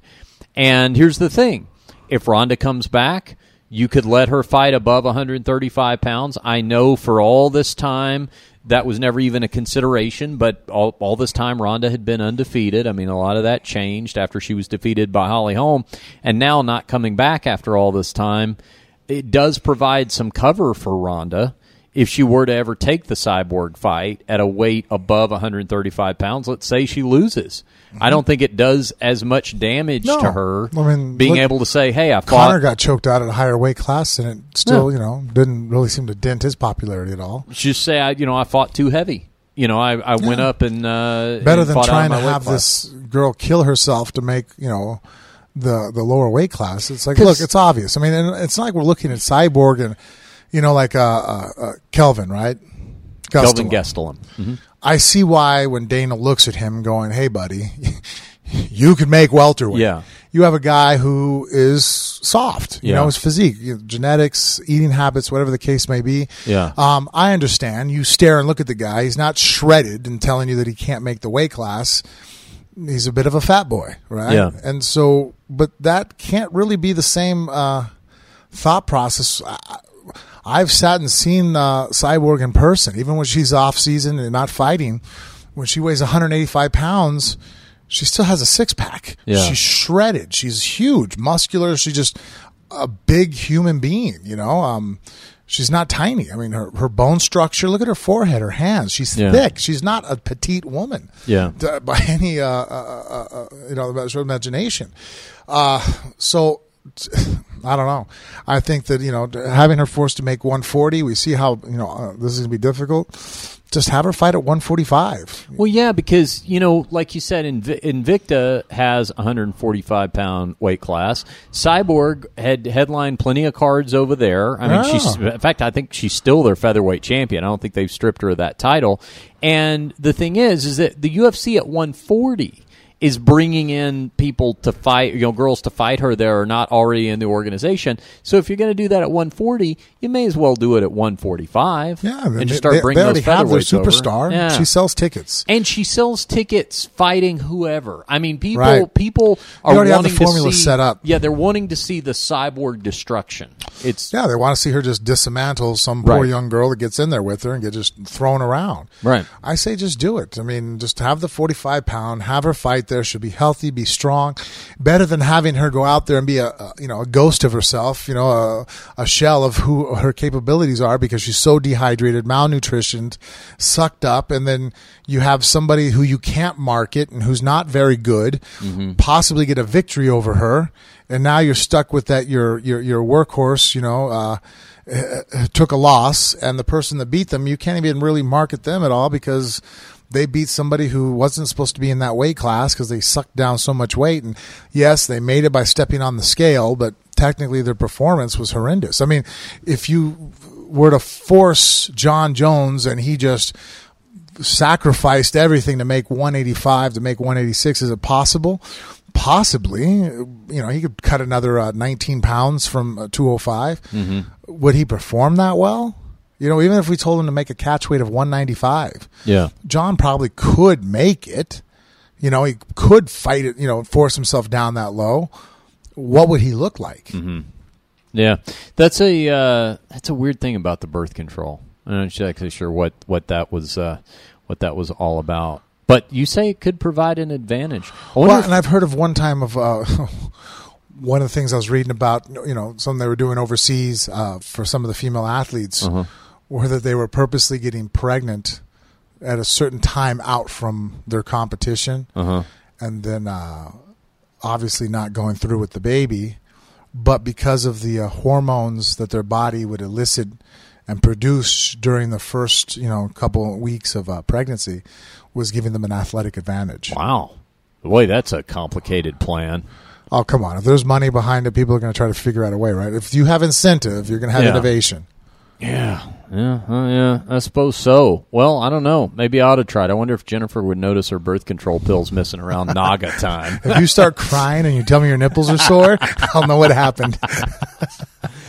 Ah, well. Uh, also, uh, before we uh, wrap up here, just uh, we'll we'll touch on the results from this uh, past weekend. We had Dustin Poirier on the show, uh, which, which, by the way, may be quietly one of our uh, most uh, uh, star-studded shows because if you didn't catch our last episode. Not only did we have uh, Dustin Poirier on, but we had our first ever Academy Award winner. I, I taped a visit with uh, Billy Bob Thornton, so that's on there. I was I was at Disneyland, and Frank was doing a seminar in Oklahoma, so it was kind of a, a, a patchwork episode that we put together. If you uh, missed the last one, but if you want to go back and tune in, it's uh, it'll be worth your while. Uh, unfortunately, Dustin Poirier uh, comes up short. Michael Johnson makes quick work of him, knocks him out in just a minute and 35 seconds. Dustin Poirier, not a real easy guy to finish. And uh, yeah, you may have seen Michael Johnson gotten himself in a little bit of trouble after that fight. Decided to stand over Dustin Poirier while he was unconscious and uh, and tell him uh, "f you," and uh, ended up having to apologize for that. So. Yeah, I didn't understand where that came from. Uh, I guess I, I didn't follow the lead up as well as some other people, but uh, I don't think there was anything. Re- I mean, you know, there was there was a little jawing at the weigh-in and stuff like that, but nothing that I thought was particularly out of the ordinary. he didn't I, tell me he was going to go smack his wife and make her take No. a steak. Or, no, and I even I even uh, asked Dustin in the interview if he felt any sense of rivalry between American Top Team where he trains and the Blackzilians where Michael Johnson trains because you know they do have a big rivalry there. But Dustin said no. He's like, yeah, I came to ATT after that whole split happened, and I'm aware of it, and you know I'm I have pride in my camp, but no, I don't feel some deep rooted uh, uh, rivalry there. So I don't, I don't know what that was about. Uh, I know Michael Johnson uh, is is is pretty damn loyal to Blackzilians, but I don't know if it was spilling over into his feelings about Dustin Poirier or not. And then uh, Derek Brunson. Uh, knocked out Uriah Hall in almost the same exact amount of time, one minute and forty-one seconds. So a I was of, shocked about that too. A couple of real quick nights. Derek Brunson quietly Very quiet. uh, is uh, yeah is is ascending the ranks of uh, the UFC. So uh, you'll be seeing more of him. All right, uh, I gotta I gotta ask you uh, before we uh, wrap up here. Uh, I'm going to ask you about your trip to Tulsa, but it's really just because I want to talk about my trip to Disneyland because I know you are a Disneyland veteran. So uh, I, I, I just have thoughts I want to share on that because I made my first trip to Disneyland this weekend. My girlfriend surprised me with a trip there for my birthday. So tell me, uh, Frank, how uh, how Tulsa went with the seminars and the uh, and the uh, fight card you attended. What were you doing out there? Yeah, I went out there and, and did a, uh, an appearance for the seminars. It was a great seminar. We ran a little late, and so there was probably some husbands and wives that might have gotten in trouble with their significant others because uh, I started at six and it was supposed to end like at eight, and I think I went until about nine thirty. Well, now Frank Mir giving you a little bonus time. Uh, well, Nothing you know, wrong with that. You're doing something you love. You, you, know, you kind of you know get carried away with it. I guess it's how Yeah. to keep track of time. Uh, then on top of that, then the next day I got to go witness some fights and uh, uh, some pretty. Spect- I got to see a guy get knocked out with a spinning hook kick. So the fights were uh, pretty rewarding. Uh, there was some. Uh, you know, it's not like it was when I first started, where you get the low level fights that you know it's kind of like, oh man, this is horrible. You, there's a lot of talent, a lot of ability right now at, at, at the shows and local shows around. That if you're a fan of mixed martial arts, you don't have to wait for a UFC or Bellator or World Series of Fighting type scenario to show up in your town. A lot of these shows really do have a great amount of talent and uh, extremely exciting to watch. So, and I know you'll be uh, you'll be out on the road uh, a couple of more times uh, between now and the end of the year. So we'll keep everybody Oh, it reminds posted on the dates. Is that the next night when we have some time to have a call in out? Ray Martinez, their uh, ring announcer, we had to drive from Tulsa out to the uh, Grant, Uh-huh. Oklahoma, which was like five miles north or six miles north of, uh, of Texas state line. Yep. And so we're Indian reservation, uh, and uh, we were bringing up comic book facts, and we were talking about how much I disliked the Batman versus Superman story, and he had a very good explanation of some of the. Uh, reasonings and what was occurring in that movie. Oh, so I was I like, "Oh, buddy, I got so I got his number. So Okay. uh, the next time we have some free time on the show, he's going to call in and uh, and give his uh, you know uh, his take on it, which I found really enlightening. I was Okay. like, I was very happy. I was like, all right, you know what? It was one of those things at the end. I'm like, "Mm, I'm sold. Okay, uh, that helped me a little bit. I'm glad that you know. Well, I'm interested in some comic book talk. Uh, one, because I, I I know you're a, a fan and you got a wealth of knowledge there, but also tying into my Disney trip, I realized when I was at Disney that Disney has bought Marvel. I knew they had bought uh, Star Wars, the whole Lucas uh, film operation. I didn't realize the thing about uh, Marvel, but the Marvel stuff was everywhere. And uh, Jennifer actually was explaining to me a lot about how the Marvel fans aren't too sure about this just yet because they're afraid that maybe the Disney influence will kind of water down some of the the darker edges around the Marvel characters and things like that. But Disney was like so it was it was Disneyland. They have this California Adventure Park right next door to it, which is a whole nother park. We Yeah. got we got the two day park hopper pass. Here's how the whole thing went down. I did not know that I was going to Disneyland. I just I knew we were going. You knew about this, right? No, I didn't. oh, you didn't know? No, Okay. Well, maybe Jen. I think she knew. I Maybe think you might have known and forgot. Maybe that. no, happened. because I remember that uh, when I had to fly out. My flight was at 6 a.m. on Thursday, right. and I told you because remember we didn't tape Wednesday night. Yes. So it was getting about nine o'clock, and you were supposed to be here, and I was late at Cage's game. Yeah. And it ran till about nine fifteen. And you know, first we were going to meet at eight. Then I, you know, as the game's going on, I'm like, well, shit, I want to see him get up to bat one more time. So Yeah. I, I text you like, can we make it eight thirty? Then at eight forty, you know, he's about two batters behind getting another at bat, and I'm like, oh, I'm not leaving. Or hey, can we nine o'clock? And then by the time it was nine o five, I'm like, I still got to pack, and I'm waking up at three thirty in the morning uh, instead of us just dialing this in and me just kind of you know walking through the motions of doing the show let me go ahead and can we can I call you? Yeah. And that's when you told me. I'm like, well, I'll have to be on the road at like five in the morning. Yes. That's She- why I even called you really early. I think it was like five thirty Yeah, when yeah. I was I was already boarded on the plane. I gave you a quick call and Yeah. text. Uh, to get, I was going to give you times on when I landed to talk to you about some. I forgot now. Yeah, yeah, yeah. I didn't know what we were doing. I just knew that we were going to be out of town for a couple of days. And I got home uh, Wednesday night, and I opened up a present, which was a T-shirt of Mickey Mouse's face with the ears and everything, but where his face should be was a pentagram and she produced a matching T-shirt and said, "We're going to Disneyland." And uh, about two hours later, we were in the car driving to uh, Anaheim, and we got the two-day park hopper pass, which meant we could go back and forth from California Adventure to Disney. And uh, we had two full days at the park. And I'm telling you, this thing. I, I mean, I'd never been before. And uh, you know, I mean, I like uh, amusement parks, so you know, I we're going to amusement park. Okay, that sounds like a lot of fun.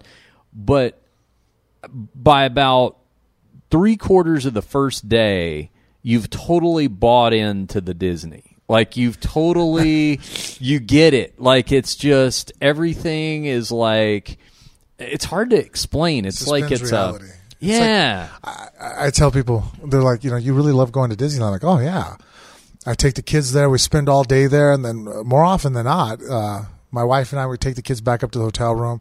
We have somebody with us, you know, the nanny, Uh-huh. uh, or one of our, you know, friends. If you know someone's else with us to help watch the kids, my wife and I will sneak back into the, uh, you know, park, you know, at nine Oh, o'clock yeah. and go and, and, and do things by ourselves yeah, just walking down Main Street, I I feel like you know that feeling that it gives me is the same as when I was a kid. yeah. You know, on Christmas morning, you came down to see presents and just that whole kind of magical feeling. Like Yeah. it really does create that response in me still to this day. It was, and they get you so into this routine of like we got an we had downloaded an app to our phones, and then they got these these uh, fast pass things, right. So you can you can go and put your your it- there's a whole mathematical formula to it, but it's basically like reserving a spot in line on the more popular rides.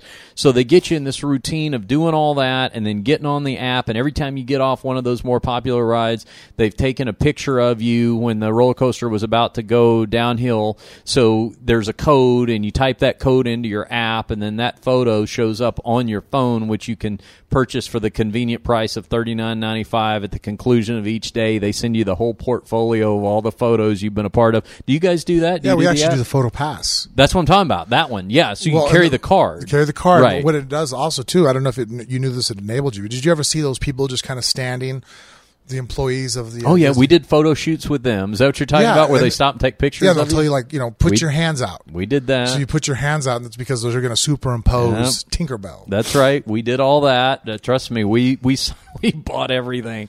And that's the thing. It's just like they get you in this routine of like by, by the by the time we were leaving, and this was like you know I think they were open till midnight on Friday nights. And we were actually coming back Saturday because Billy Bob Thornton's band's gig was here in Vegas Saturday night. So we are going to make it back uh, to see him. But uh, Friday night we're there like midnight or whatever, and we're you know we're we're closing down the park, and you know Jennifer's like, oh. Look at this! We need this frame. We need to get this frame to put that picture that they took, and then I'm like, it's like you're they've they've it's like they've whipped you into this just sort of it's like a a, a it's like a, a, a retail intoxication or Yeah. something, you know?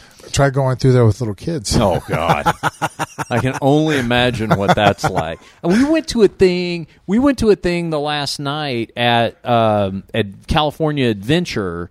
They did this World of Color Yeah. show. Have you seen this Oh, on the yeah, water every time. Okay. I'm actually not that happy with it right now. okay.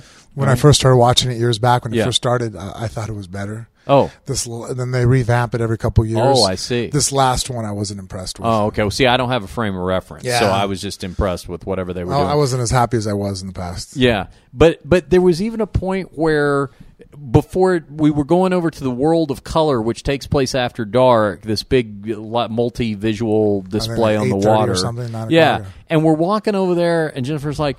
Oh, these and by the way, keep in mind we're already wearing mouse ears, okay, that have our names on them. All right, so we've already got something on our head, and she's like, "Oh, I need these flashing, glow in the dark, light up mouse ears." Well, because they coincide with the show. Right. Yes. So she's getting those, and she's like, "You need something," and she's talking more and more like this the later into the night. We neither one of us are drink, right? And so she's like, "And then you need, you should probably." Have this and and I almost ended up with like a, a lighted scepter in my hand before I'm like why wait a minute no we're not getting that I'm not I don't need this put this back on the cart but they do that. And um, we had uh, uh, the, the the rides. Were, I'll tell you the one. Well, now you can appreciate the paintings and stuff I have in the house. Yes, yeah. I mean, they had art galleries there. That's what. Uh, All that's the what. Kinkade stuff. That uh, yeah. Yeah, that's what Jennifer was saying. She said that your Jennifer has there's like a Disney shelf somewhere in the house or Oh, something. no. shelf. Oh, room. Oh man. Yeah, yeah. I'll be fighting till I'm 50. You'll be eventually. You'll just be like, "Could you just pay me in Disney?" Uh, uh, I need to work out a sponsorship. Yeah, but they um the, the, I'll tell you though the the one thing that struck me was it, with all of the the Marvel tie-in and the the Lucas stuff because they have all the Star Wars themes and all that they they they seem to want to have everything has to have like a character tie-in to Star Wars characters or Marvel or whatever and they have this ride there the Twilight Zone Tower of Terror Right. have you done this Yeah. one okay Ronan was one of the youngest kids probably ever to do that. I got Really? him on. The, yeah, because oh well, now I don't have to. I can disclose some of my uh, secrets, but they have a height restriction on some of the rides. Yeah. So what I used to do is I would double up my son's socks and put them under his shoes inside, so that would give him another inch or so of height. And so, you know, he's tall for his age already to begin with. Yeah. And then I went ahead and fudged the. Uh, Oh, uh, height requirement, you know, extra thick shoes. Yeah. I had them like these Harley Davidson kind of like, you know, like for kids. So they're like boots. he's walking around in like Paul Stanley kiss boots Basically, that's what I kind of tried to do. I even one time at first, like the first year, you know, when he was almost, you know, he was still like two inches away. Yeah. I debated manufacturing some kind of like lift platform.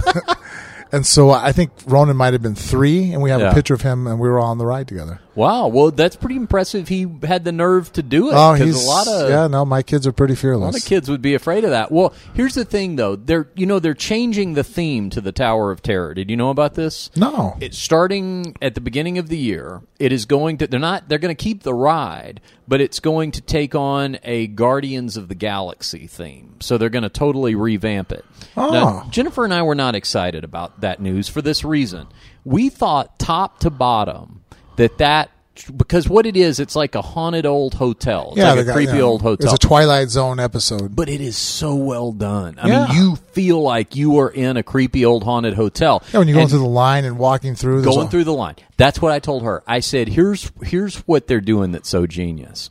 They're making the experience start when you get in line, not when you get on the ride. So what happens is you're in line. First of all, that makes it go fast. You don't feel like you're in line as long as you are because Right. there's different things to look at, and you're already becoming immersed in the experience. So by the time you get on the ride itself, you've already bought into the idea that you're in this creepy old Right. haunted hotel and all the rest of that. So I like the fact. I thought top to bottom that ride had the most complete theme. And the problem is they're changing it because no one under, you know, 40 or 50 maybe knows what the Twilight Zone is or was. And so they're trying to give it a newer, younger identity, which, by the way, is the only thing that I really complain about here in Vegas is that uh, our town, uh, our hometown, that we don't hang on to our history. You know that oh. that it's always blowing something up to build the next bigger, better thing. And you've heard stories about Frank Sinatra and the Rat Pack playing here, but you can't go to the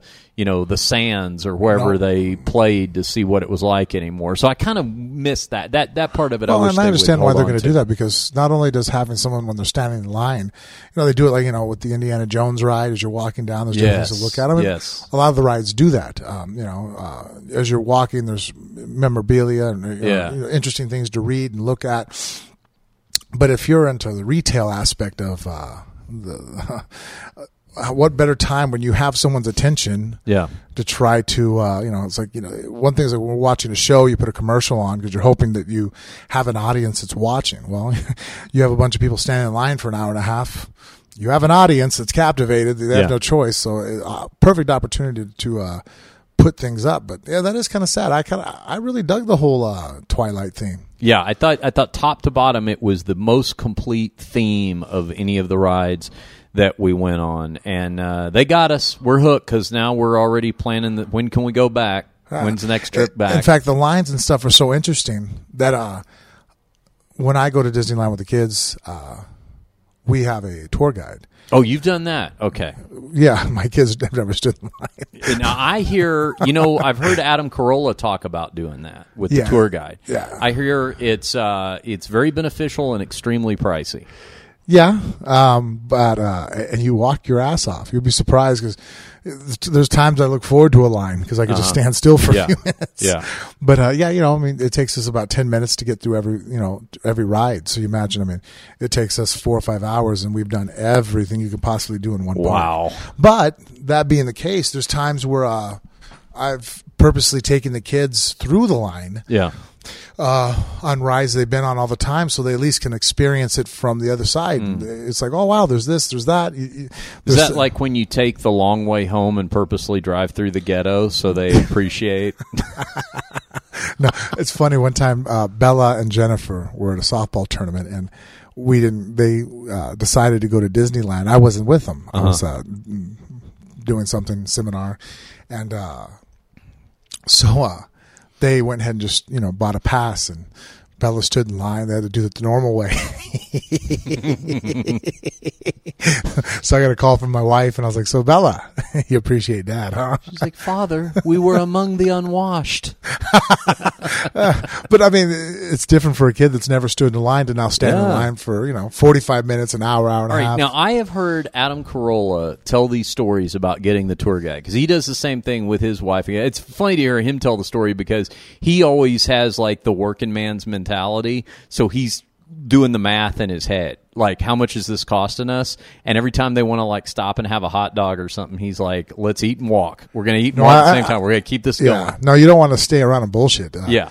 In fact, we'll schedule our meals and stuff around that for that Okay. reason. Because Yeah. once you start the guide uh, tour, uh, you decide to stop and eat lunch for an hour. Yeah. you paid. Uh, It's like it's like the brothel. You want to go to the bar for drinks, you're still on the clock. Right, so you might as well drink before you get there. You know, so that's what we do is we uh, schedule our tour for uh, you know, uh, like say eleven o'clock, so that way I know that we've already eaten breakfast. Uh-huh. Yeah. we got a good meal in us, and then you know, lunch can be a quick snack as Uh-huh. we're going, just grabbing stuff, and then you know, it's uh, I think it's an eight-hour minimum or six-hour minimum. All right, now for people who don't know, when you say tour guide, what is what does this mean? How, tell everybody how this works at Disney. Well, you have a tour guide, and um, uh, anybody can actually purchase a guide, Yes. and they take you through all the fast pass lanes, and uh, So, but basically, what that means is you can walk up to any ride, and there's there's essentially going to be no wait. If you do fast pass, you're on a ride within Right. five minutes, So- probably. and then I do the tour guide, but since I get stopped a lot at uh, Right. Uh, my tour guide gets a, an additional pass that anybody who's recognizable is entitled to, because they don't want to cause problems at the sh- you know at the uh, uh, the uh, park because Mm-hmm. you have a situation to where you know say Adam Carolla standing in line even Yeah. if it's only for 15 minutes someone takes a picture of him they post it on their social media now everybody knows that Adam Carolla is there and then you know more you know more and more people keep Okay. walking up to him and it causes it interferes with his experience to have fun Yeah. with his kids and his family not that he doesn't want to take Yeah, pictures right, right, right. but it's like you know hey you know I'm, I'm, I'm paid to be here to see the rides not to Sure. know, to to do a photo op, and so um, I get to walk up to the exit of all lines. Basically, like we see the people who go in wheelchairs. Yeah. I pass them up.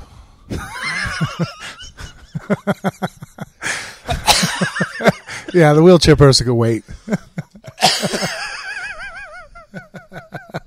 Yeah, I get some weird looks sometimes. I gotta be honest with you. There's times I get in the ride and I see people that have been waiting there for a long time and I feel awkward. I'll get on the ride and I can see the stare of just like, who the fuck is I'm like, eyes forward, kids, eyes forward. So there's so you're telling me like there's some paraplegic waiting in line, and all of a sudden he hears the beep beep beep where his wheelchair's backing up. yep. I was like, "What's going on?" They're like, "Hold on, Frank Mir's coming through." Yeah. We'll get to you in a now, second. the only justice I feel in that Oh. situation is that about 90% of the people that are in that line that have some kind of medical uh, issue going on, Yeah. it's completely bullshit. Uh, they just are trying to play the system. They'll go up to the park. I've heard that's a Oh, they- scandal. huge because because Disney doesn't want to pay to have a nurse on staff, a medical personnel to overlook people's claims. So you could have done it this weekend with Jen, but I know that I never even offered that to you because that's not your personality. You could have walked up and said that I have pins in my lower back and if I stand for too long I get seizures yeah. The person signs you the pass. That's it. You're in. They can't dispute your medical claim. Yeah. So now you get to go ahead and go to the exit of all the lines and stand there and wait. And on top of that, the people that pay $390 an hour to have that tour guide, Yeah. they're behind you.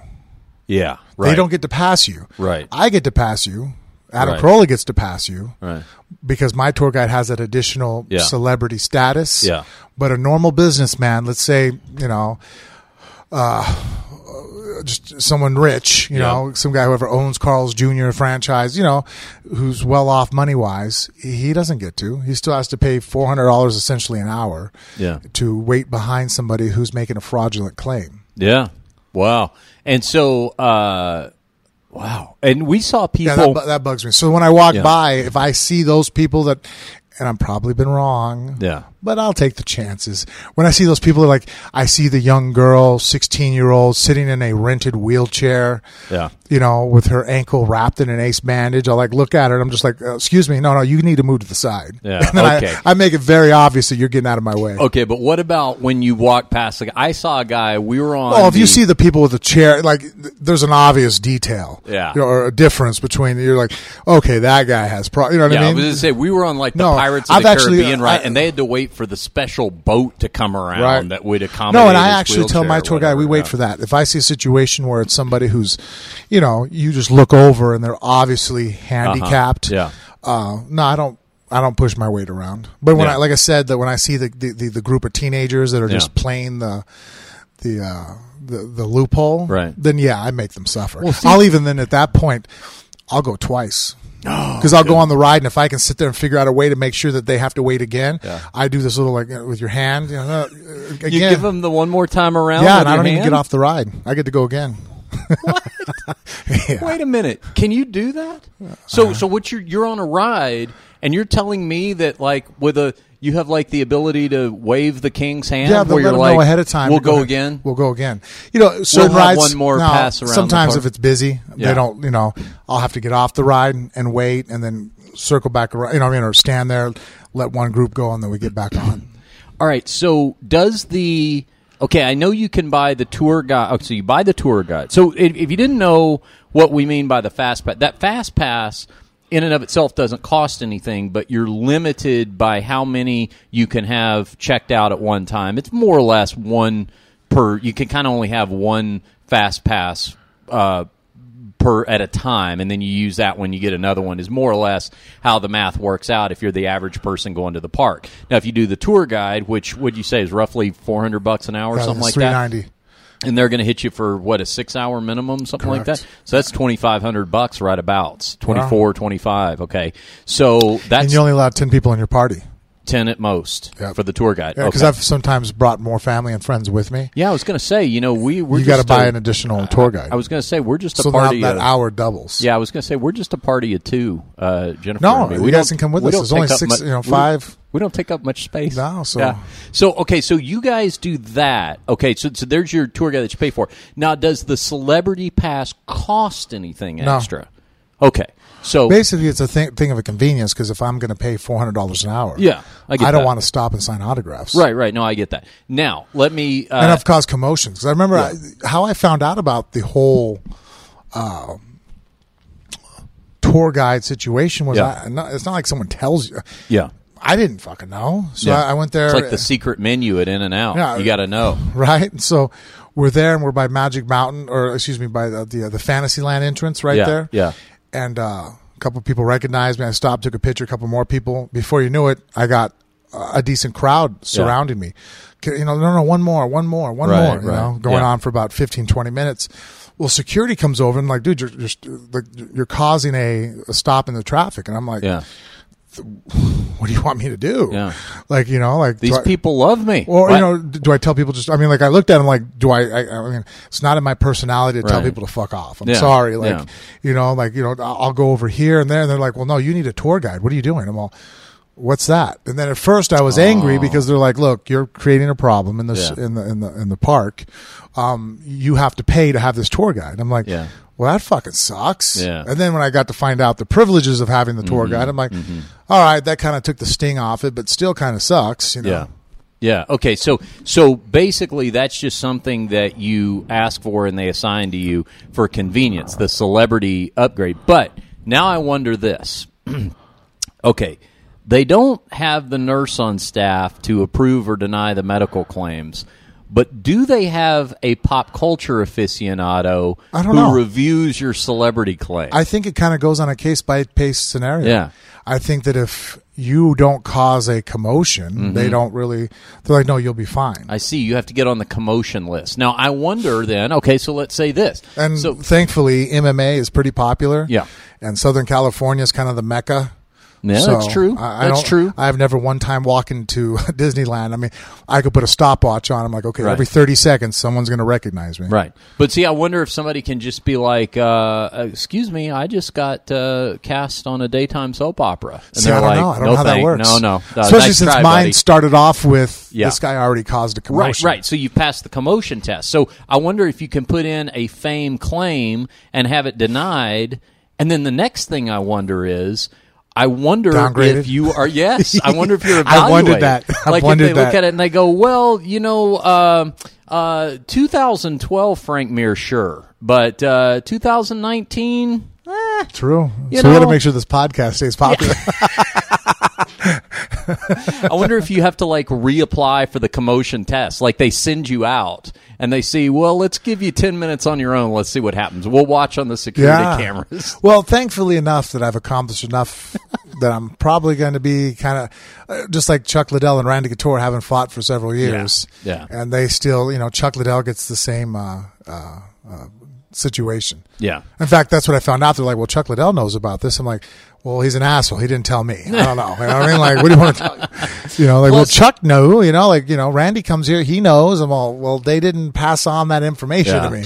Plus, they probably pull up like your your annual expenditures at Disneyland, and they're like, "Oh, we can keep this." Guy Yeah, happy. Mrs. Mir is yeah. actually going to, Yeah, they do very well by keeping me there. yeah. That's like the whale at the casino. We can afford to comp them a room. Don't worry. That's uh, Well, I guess if I ever do long lose the celebrity status, Yeah. I just go ahead and just sit there and go, well, now I have dementia from pugilistic damage, and uh, I need my little uh, medical card, That's the Twilight Zone. and now I can save four hundred dollars an hour. no, no, no, no. Wait, that's you know what I mean. You talk about the we're talking about the Twilight Zone Tower of Terror. That's your Twilight Zone episode plot, where the celebrity. If I were to write that episode, I would make you the celebrity, but I'd make you like a real asshole, like not like you're talking Oh, about I being like like it, yeah. you know somebody who just you know out of my way, sickly, you know, crippled people. And but what happens is because of your dementia, you eventually become the person in the Ah. boat in the in the wheelchair having to blow through the straw I'd watch it. and then you get cast aside by the Ah. next big thing. Oh, that'd be good. Should pitch that to I somebody. like it. I'm in. You gave me the chills. Too bad Rod Rod uh, Serling isn't still making television or breathing for that matter.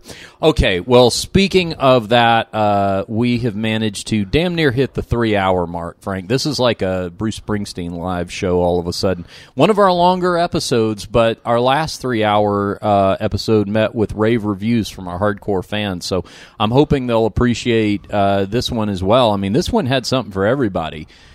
Do we? Can, can you even remember to three hours ago? We Well, we started out with- impromptu history lesson. Yeah, because political Went to politics, politics, presidential politics, conspiracy theories. conspiracy theories. Then we talked some uh, legal prostitution. yeah, Then we talked uh, fights.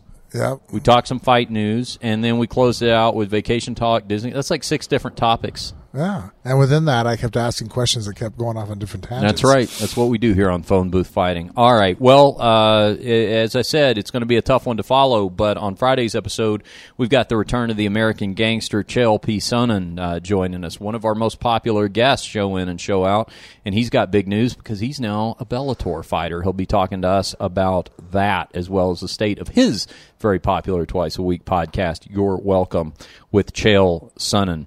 Uh, all right, Frank. Uh, you can follow you on social media, Twitter and Instagram at the Frank Mir. Facebook is official Frank Mir. You can follow me on Twitter and Instagram at Richard Hunter. Facebook is official Richard Hunter. You can get your phone booth fighting t-shirts at phoneboothfightingshop.com. That's phoneboothfightingshop.com. Uh, our logo t-shirts are available in a couple of different colors and uh, very soon we got a new style going up there as well. And once again, for all you fund anything folks, uh, posters are getting signed uh, day after tomorrow and I then need the for packages. Uncle Eddie too before he comes in this last, next weekend. Oh, he's coming next weekend. Yeah, Great. We'll load him down. I think I've already with, asked uh, you, but I kept forgetting to. But Yep. so now it's on the show. Okay. it's official that I asked you. Very good, very good. We'll hook him up uh, when he's in town next weekend. Uh, and as Uncle Eddie always says, Frank, I'll quote him here directly. Uh, he knows that the best thing anybody can do for us, uh, apart from going on the iTunes page, clicking on that five star rating, which we appreciate, writing a favorable line or two uh, in the way of a review, which is even more appreciated. The absolute best thing you can do for us is to tell a friend. Tell a friend about phone booth fighting, and that is how we're going to grow the show. Close it out, Frank, and tell everybody how to find the show on social media. Well, the social medias uh, are Facebook is Phone Booth Fighting, and same with Instagram. And you can follow us on Twitter and uh, Snapchat with Phone Booth Fight. That's what I'm talking about. Has Great anybody, job. Has anybody written in that I can get that down now? Uh, they, I think this time around they're going to see. They're going to see that you I didn't even finally. look at the uh, phone that time. Yeah, no, very nicely done. All right, for uh, Frank Mir, I'm Richard Hunter. This has been Phone Booth Fighting. We will see you on Friday with Chael Sonnen. Everybody was kung fu